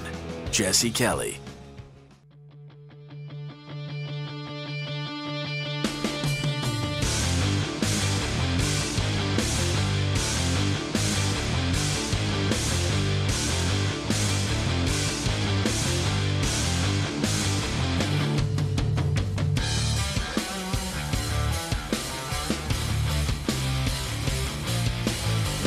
877 377 43 877-377-4373. Jesse at jessekellyshow.com. At Jesse Kelly DC on Twitter, Instagram, Facebook. You can find me on locals. Dear Dr. White Death, you brought up something the other day I totally agree with. You said that you have a rule you don't do business with friends and family, and I'm in total agreement with that statement. I would rather sell to a complete stranger than have a relative as a client. Just curious, what was the experience that led you to do this rule? It wasn't my experience. It was everybody's experience. Everybody's experience. Everyone else's. You see, I may be a stupid, hard-headed individual, and I am. I don't I've never claimed to be otherwise. But I do learn from other people's mistakes. And I have watched so many times, more times than I can possibly count. Two buddies getting together, just friends. Hey man, we should go in on this together. Let's uh let's let's share let's share a lake house together. Uh, should we get together and share a lake? Look, our families get along. Why don't we share the lake house? And of course, you go through that honeymoon phase. Oh, isn't it so cool? I've got the lake house. You got the lake house. Then one weekend, one family uses the lake house, maybe doesn't clean up as good as they should have. Other family shows up. You show up to enjoy the lake house you split with your, your, your best friend, right? Oh man, your wife comes in. Oh, did you see how they left the fridge? Oh, didn't even take the trash out. Oh, the, and then it starts. And then the rift begins and it begins and it begins. Not because of anything major. Your buddy's a little dirtier than you are. Soon, your wife has to bring cleaning supplies every time she goes to the lake house you split with your best friend. Soon, she's so upset about it, maybe she says a little something to your buddy's wife. Now that rift is there permanent. Now they're fighting. Now they're subtweeting each other on Facebook and Twitter. One person gets word of it, some per- and it's over. I witness it everywhere all the time. Ah, my I got in business with my brother. We haven't spoken in 40 years. Ah, I got in business with this. I haven't. I'm never going through that. I guard because I don't keep very many people close to me. I have a million acquaintances, but I just full disclosure, I do not keep very many people close to me. I do not keep many friends, even family. I have a decent sized extended family. I don't have a ton that I talk to. I keep a small, small circle. I, I, that's all I want too. I don't want more than that. So I guard it with my life. I am always there for those people. They're always there for me. And I wouldn't risk my small circle for anything. Absolutely anything. So I'm never taking that chance, period. Ever. Not in a million years. I love my sister. Absolutely adore my sister, Mickey. Maybe the most trustworthy person I've ever met in my life, too. Responsible, integrity, just a, an amazing human being. If my kids die, we have it in our will. I'm sending my sons to be raised by my sister Mickey. It's it's it's that I respect the lady that much. I wouldn't I wouldn't go into a food stand as far as a business with her. I would never ever ever do it. Period. Never going to do it. Cuz I can't risk it. Dear Shogun, I have a simple question for Ask Dr. Jesse Friday. What makes a good taco? Yes, every time I see a Mexican food truck with questionable health standards, I make a beeline and I'm never disappointed. What sets them apart? I can never replicate the same greatness myself. Also, a throwback to your chili cheese Fritos comments, I agree that it has great flavor. I also agree they nailed the crunch, but you docked it for not being dippable. I contest it doesn't need to be. Our family has long added chili cheese Fritos to bowls of chili, just like you would typically add crackers to soup. Once you try it, you will change your, it will change your life. Your history lesson on the White Death was awesome, and becoming the winter hero I never knew I had. Your previous lesson on Germanic tribes versus Roman legions were also awesome. I believe that if you are adapted to it, the cold winter can be the greatest tactical advantage at all. Keep up the great work, brother. Xander, the sharpshooting German. He said I can use this name. Here's the thing about tacos and dirty Mexican food trucks. And some of this is going to be hard to hear. on the on the positive side, there are amateurs and there are professionals. And when I say that, this is what I mean. I make a mean homemade queso or cheese dip, depending on what part of the country you're in. I'm and I mean I take it seriously. I think, or at least I thought. I'll I'll, I'll warm I'll, I'll brown beef chorizo. I'll add several different sauces and seasonings. I'll have jalapenos chopped up there in there and onions chopped up in there, and I'll add this and I'll add that and I'll add this and I'll add that. I've made it out of crawfish before. That is, I mean, oh, it, melt in your mouth. And I'm trying my queso, and man, I think it's great. And other people are trying my queso, and oh man, Jesse, this is dy- dynamite.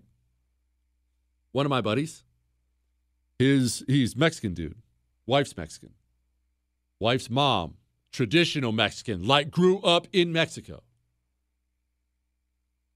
you you you should try this woman's queso.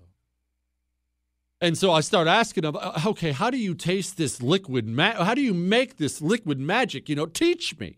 I've got Velveeta chopped up in mine, and maybe a little sharp cheddar that I got out of the bag, the shredded sharp, off-brand sharp cheddar I'm throwing, and things like that.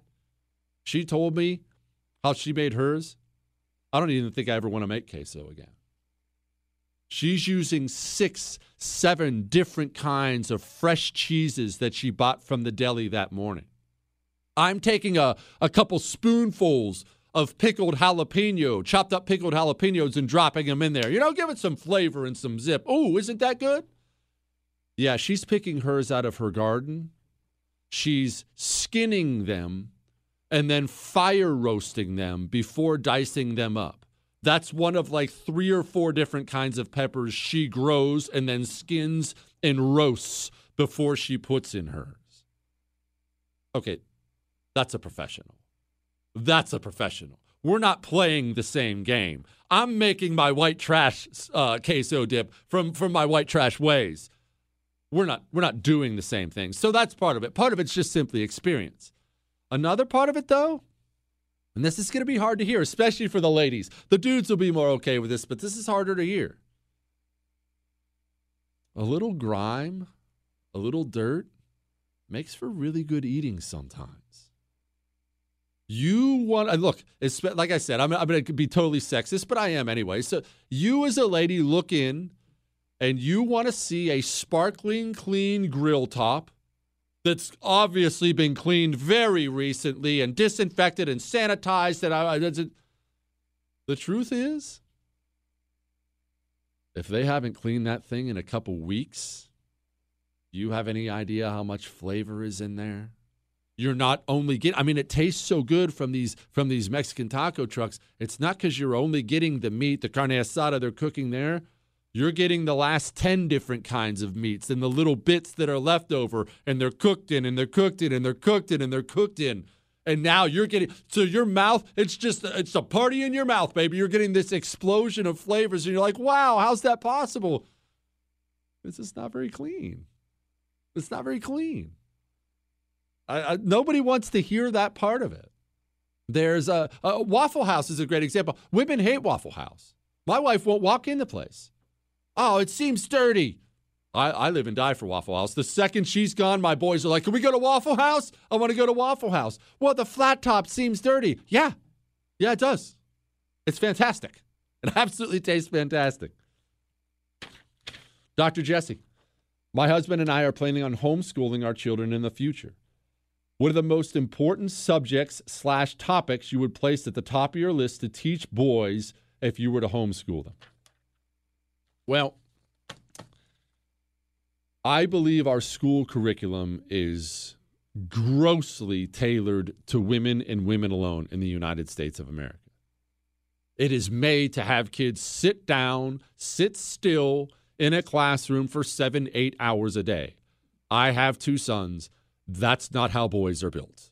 They are not built that way. If you're making a curriculum for boys, obviously, you need to give them some basics, but you need to give them a couple other things too. I'll explain. This may be a little off the wall. Hang on.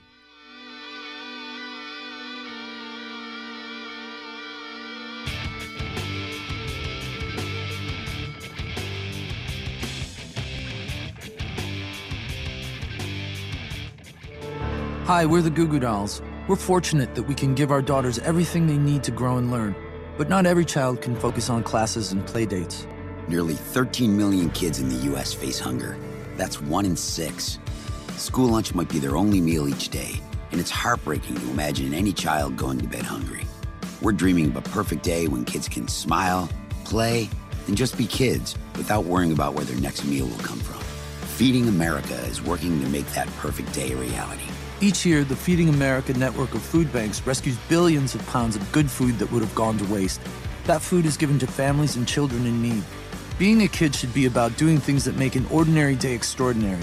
Learning to play an instrument, building a sandcastle, hosting tea parties. Hunger should never be an obstacle to growing up. You can help end childhood hunger in your community by visiting feedingamerica.org. Brought to you by Feeding America and the Ad Council.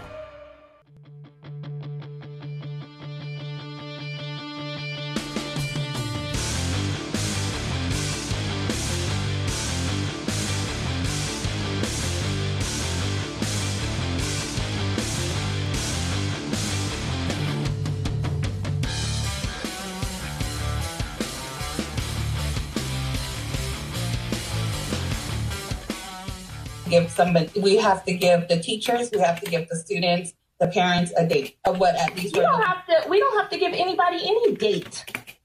we don't have to do anything that we don't want to do right now. That's what you don't understand. I don't know where you're getting your information or who's telling you that we have to make a decision today, but that is not how this works. 70 to 80 percent of them have answered the survey. They want to come back to school.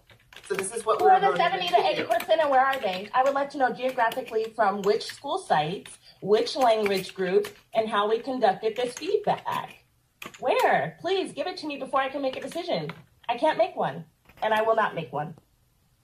You're welcome to abstain, I, I believe, right? There's no reason to be m- nasty with me, Miss Riley.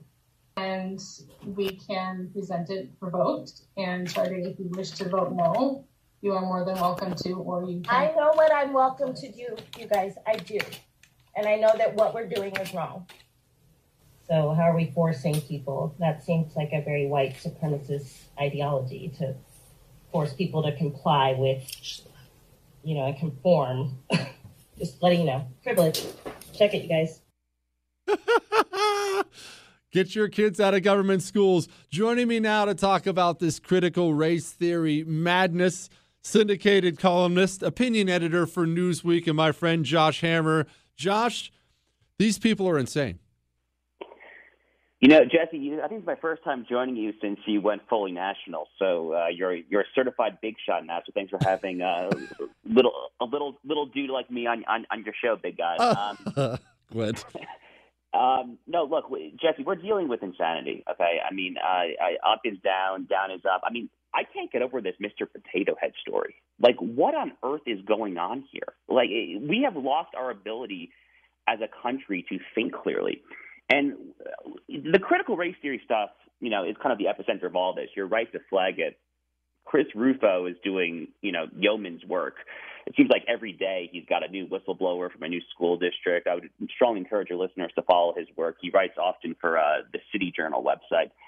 And these from you know from educate from uh, from uh, lower third fourth grade all the way up through high school, these kids are just being indoctrinated with nonsense that is not just nonsense on the merits, and it is nonsense on the merits, but it is so counter and destructive to who we are as a people. It goes against everything we stand for and what this country was built upon that's kind of where you know that's where I worry the most. Honestly, is just the the path that we're slowly, slowly, slowly going down. It's, it's not good. It's not good.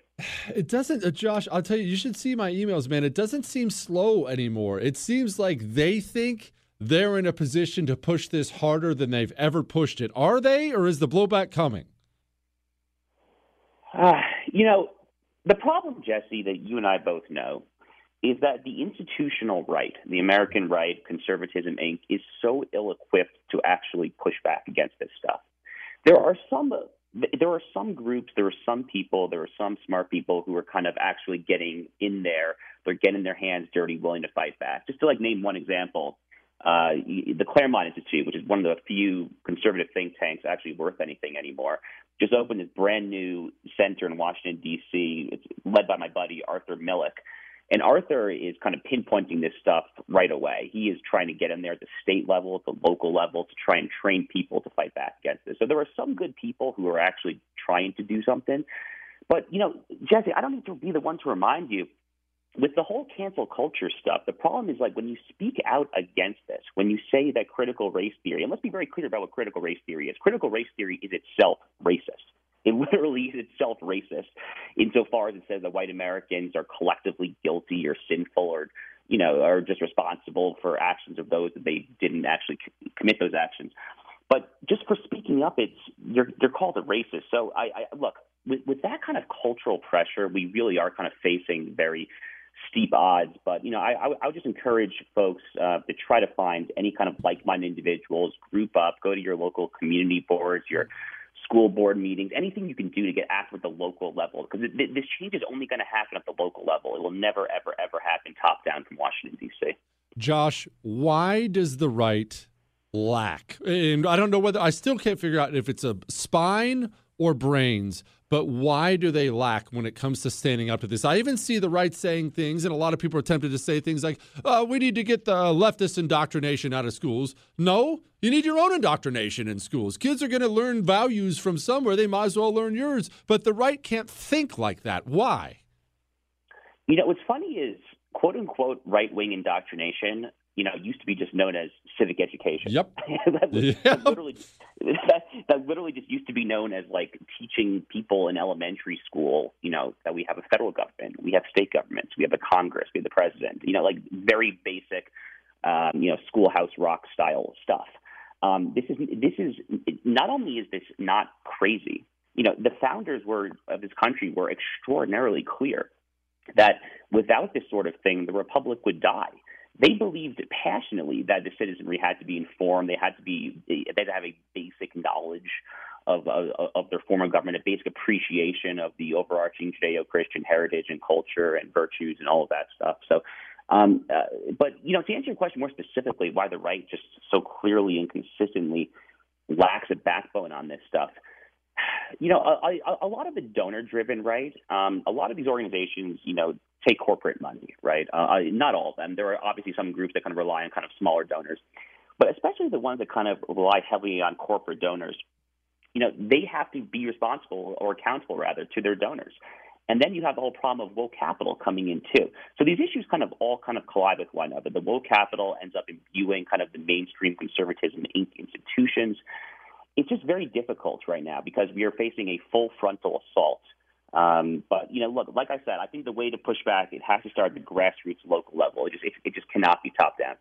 I agree. It starts with grassroots, and I love that you told people to run for school board because I've been screaming about this. That people worry, you know, I'm not a teacher, I don't know what I'm doing, I don't even have kids. Screw that. The leftists don't care. They, they're they're running for school board with a purpose. We need to do the same. It, it's time to step up and start taking over local because I believe the federal government is lost. Yeah, you know, our buddy Erick Erickson's been saying this for years. He was very prescient, I guess. I mean, he's been making this point for probably like a decade now. Honestly, is just encourage. So so much of our politics has, has just become so nationalized. Um, I actually think back. I read a really good piece um, at the American Compass website from a really smart young guy named Micah Meadowcroft, and he's from Washington State, from somewhere out near Seattle. He's in D.C. now and he he wrote this. Uh, it was like an open letter to his parents. It was an open letter to my boomer parents, is I think what the letter was called. And he basically said to them, like, you spend way too much time watching cable news. You spend way too much time focused on what is going on nationally, internationally. In reality, what is going to actually impact your life, your actual life on a day to day level, are the local municipal ordinances, because you know, like the, the homeowners associations, like all sorts of like very local kind of Tocquevillian, close to the people institutions. So that is really kind of where it has to start. Whether the federal government is truly lost, you know, look, I mean, Republicans have won what? They've won one popular vote in the presidential election in the past 30 years, the 2004 election. So our odds are not great there. The Senate, we kind of have like a built-in advantage right now, just given the structure of the Senate. I guess once we figure out how to, you know, at least make states like Georgia competitive again.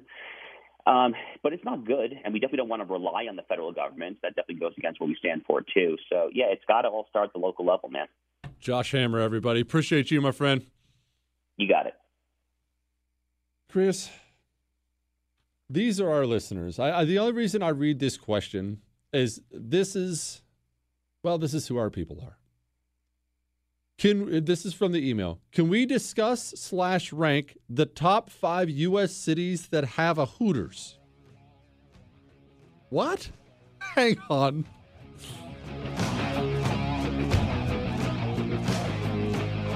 This is the Jesse Kelly Show.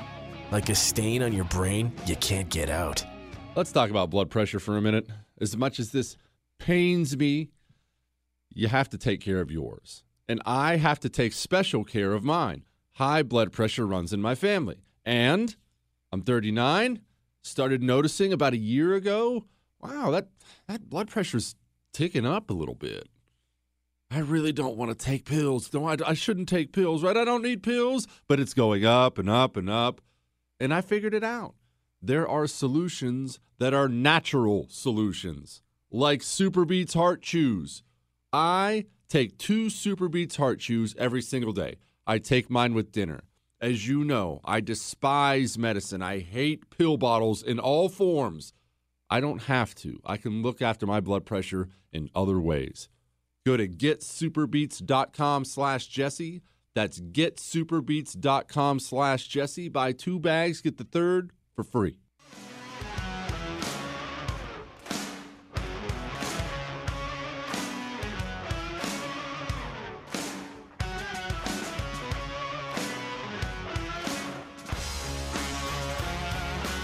If you missed any part of the world famous, world famous Jesse Kelly Show, you can catch the whole thing on iHeart, Google, Spotify, or on iTunes right after the show. He even separates out the history segment. Even my history, even my uh, show from the first is on there. Do you have my awesome rant from last night on the first, Chris? I love me. Man, it was what? It was so good. So good. By the way, shout out to the great WZLB in Fort Walton Beach, Florida. I love Florida. I love Florida. Anyway, here was me from last night. Gosh, this was fantastic. Probably three, four years ago, maybe, when I first brought up the concept of national divorce, about America needing a national divorce, not some bloody civil war thing. Ew, that's what I'm trying to avoid. I don't want anybody to get hurt. But when I brought it up, I said, look, we just don't share anything in common anymore. Uh, take a, a, bunch of liberals from New York City versus a family living virtually anywhere in rural America. What common values do they share now? Uh, and don't do the thing I know you're probably trying to do, trying to save the country. Well, my grandpa was a Democrat. No, no, no, no, no, no. I'm not talking about your grandpa's Democratic Party. I'm not even talking about Bill Clinton's Democratic Party. These nut jobs today what values do you share with them? Anything. Name me one. Anything. There's not anything. So why are we doing this? If we force ourselves to live together like this, somebody's going to get hurt. And as big of a jerk and heartless sociopath as I am, I don't want to see a single person get hurt. Not on their side, not on our side. I want that's enough of me, Chris. That's enough of me. Can we discuss? This is from an Ask Dr. Jesse email. Can we discuss slash rank the top five U.S. cities that have a Hooters? This is such a weird question. It's I, I almost, you know, I don't email people back. You can email me, Jesse at jessekellyshow.com. Your love, your hate, your death threats, your Ask Dr. Jesse questions, they all go right to Jewish producer Chris. He prints them. I read them. I don't respond because I have too many. This has to be, this almost sounds like it has to be a guy who plans on moving cities, but will only go to one that has a Hooters in it. Why would you ask me? I'm on record with these types of establishments. And you know what I'm talking about. There are several of them out there now. Uh, Twin Peaks and Hooters and uh, uh, Tilted Kilt and all these ones. These establishments that are they're marketing young, scantily clad women as waitresses. And they're hugely popular, hugely popular, especially for sports season. And I, am not judging any of them. I'm not judging you if you enjoy them. I have been in them myself, but I'm just not a fan.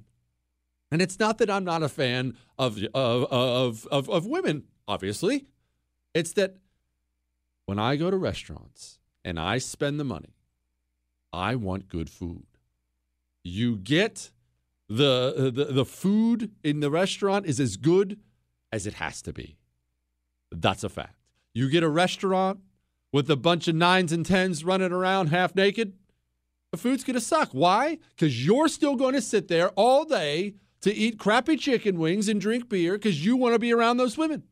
The same applies if you set those those restaurants aside. The same applies almost universally to a restaurant that is in an all-time great location, and you know exactly what I'm talking about. Oh, this is over the harbor. Oh, look, it overlooks the ocean. Oh, look at this mountaintop restaurant where you can see the whole valley. Food sucks. Why? Because it can suck.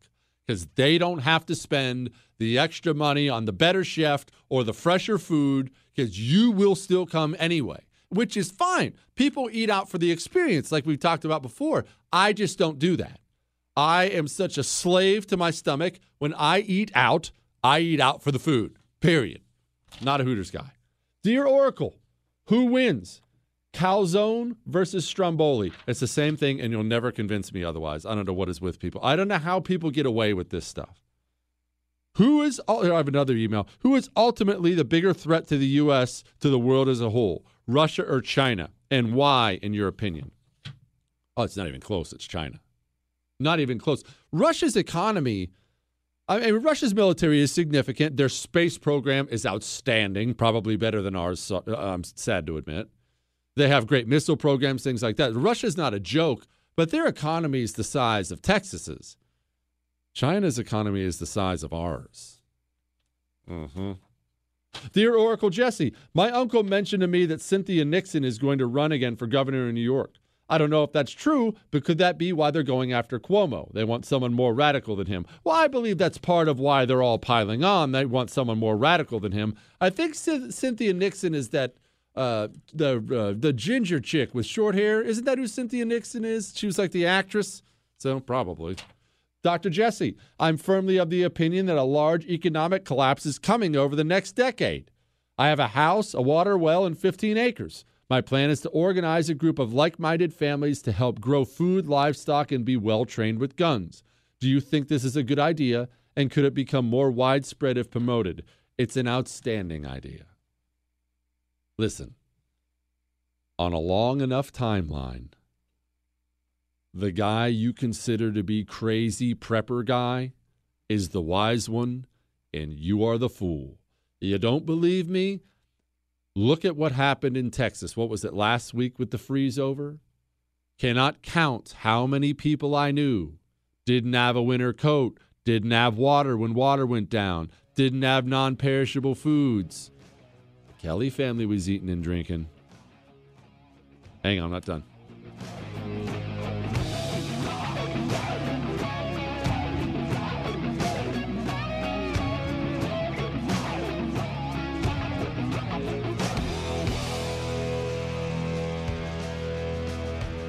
No word in the English language is less convincing than probably.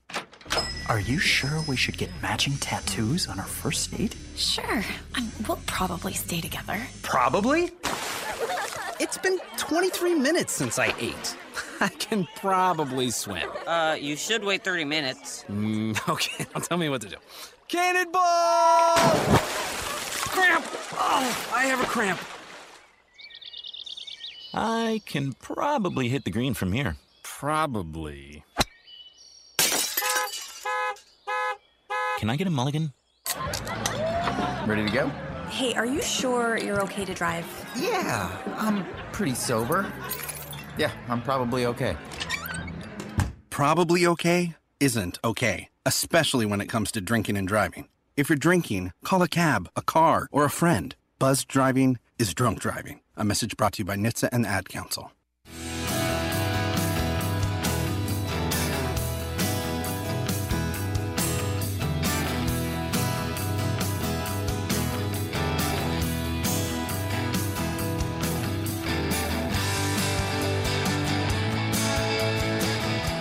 There's nothing wrong with being crazy prepper guy. You may just turn out to be a genius in the end. Learn to be self sustaining. How long? And look, I understand it's not practical for so many, but ask yourself this. If the power grid went out tomorrow, no, you can, I don't expect you to have a bunker. Well, we'll live here for 4 years. How long can you and your family last if you lose power and water tomorrow? How long can you last? Regardless of the weather, too. If it's super hot, if it's super cold, how long can you and your family last with the things accessible to you if the power grid and the water supply goes out tomorrow? If the answer to that question is a day, maybe it's time you do a little work. Slowly, I realize it's expensive, Chris, but slowly it needs to get done. I do too. I got work to do. That's all.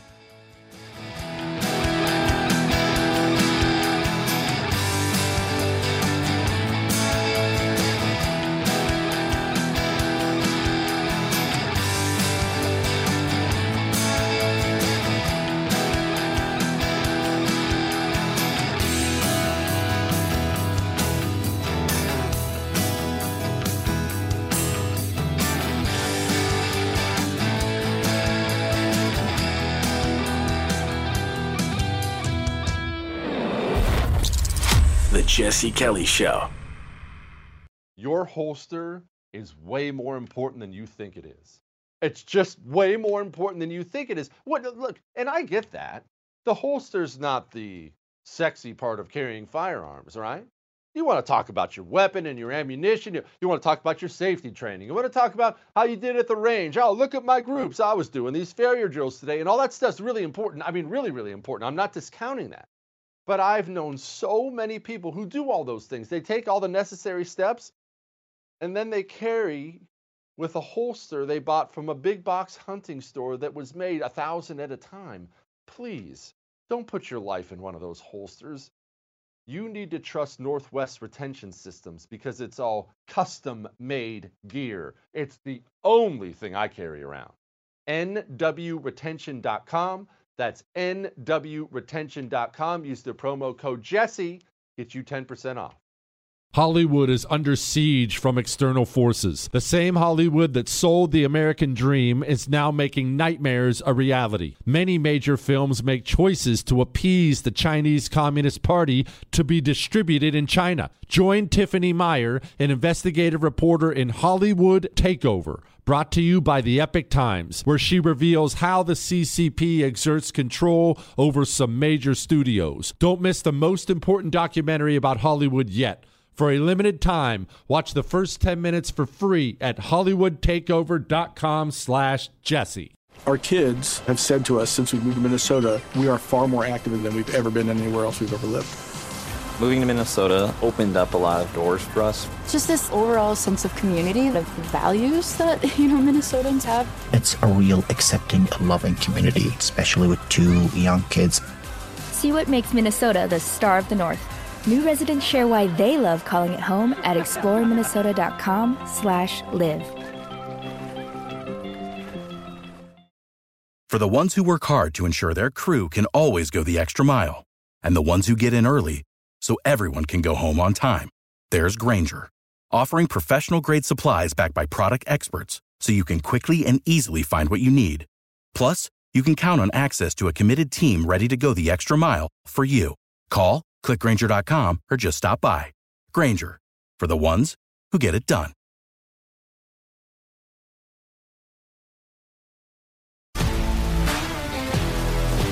If you love sports and true crime, then there's a new podcast from executive producer Dan Patrick and hosted by me, Jay Harris, that you won't want to miss.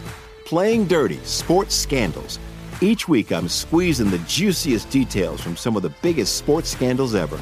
I'm talking Marcus Dixon, Olympic gymnastics, Cain Velasquez, salacious Super Bowl level scandals.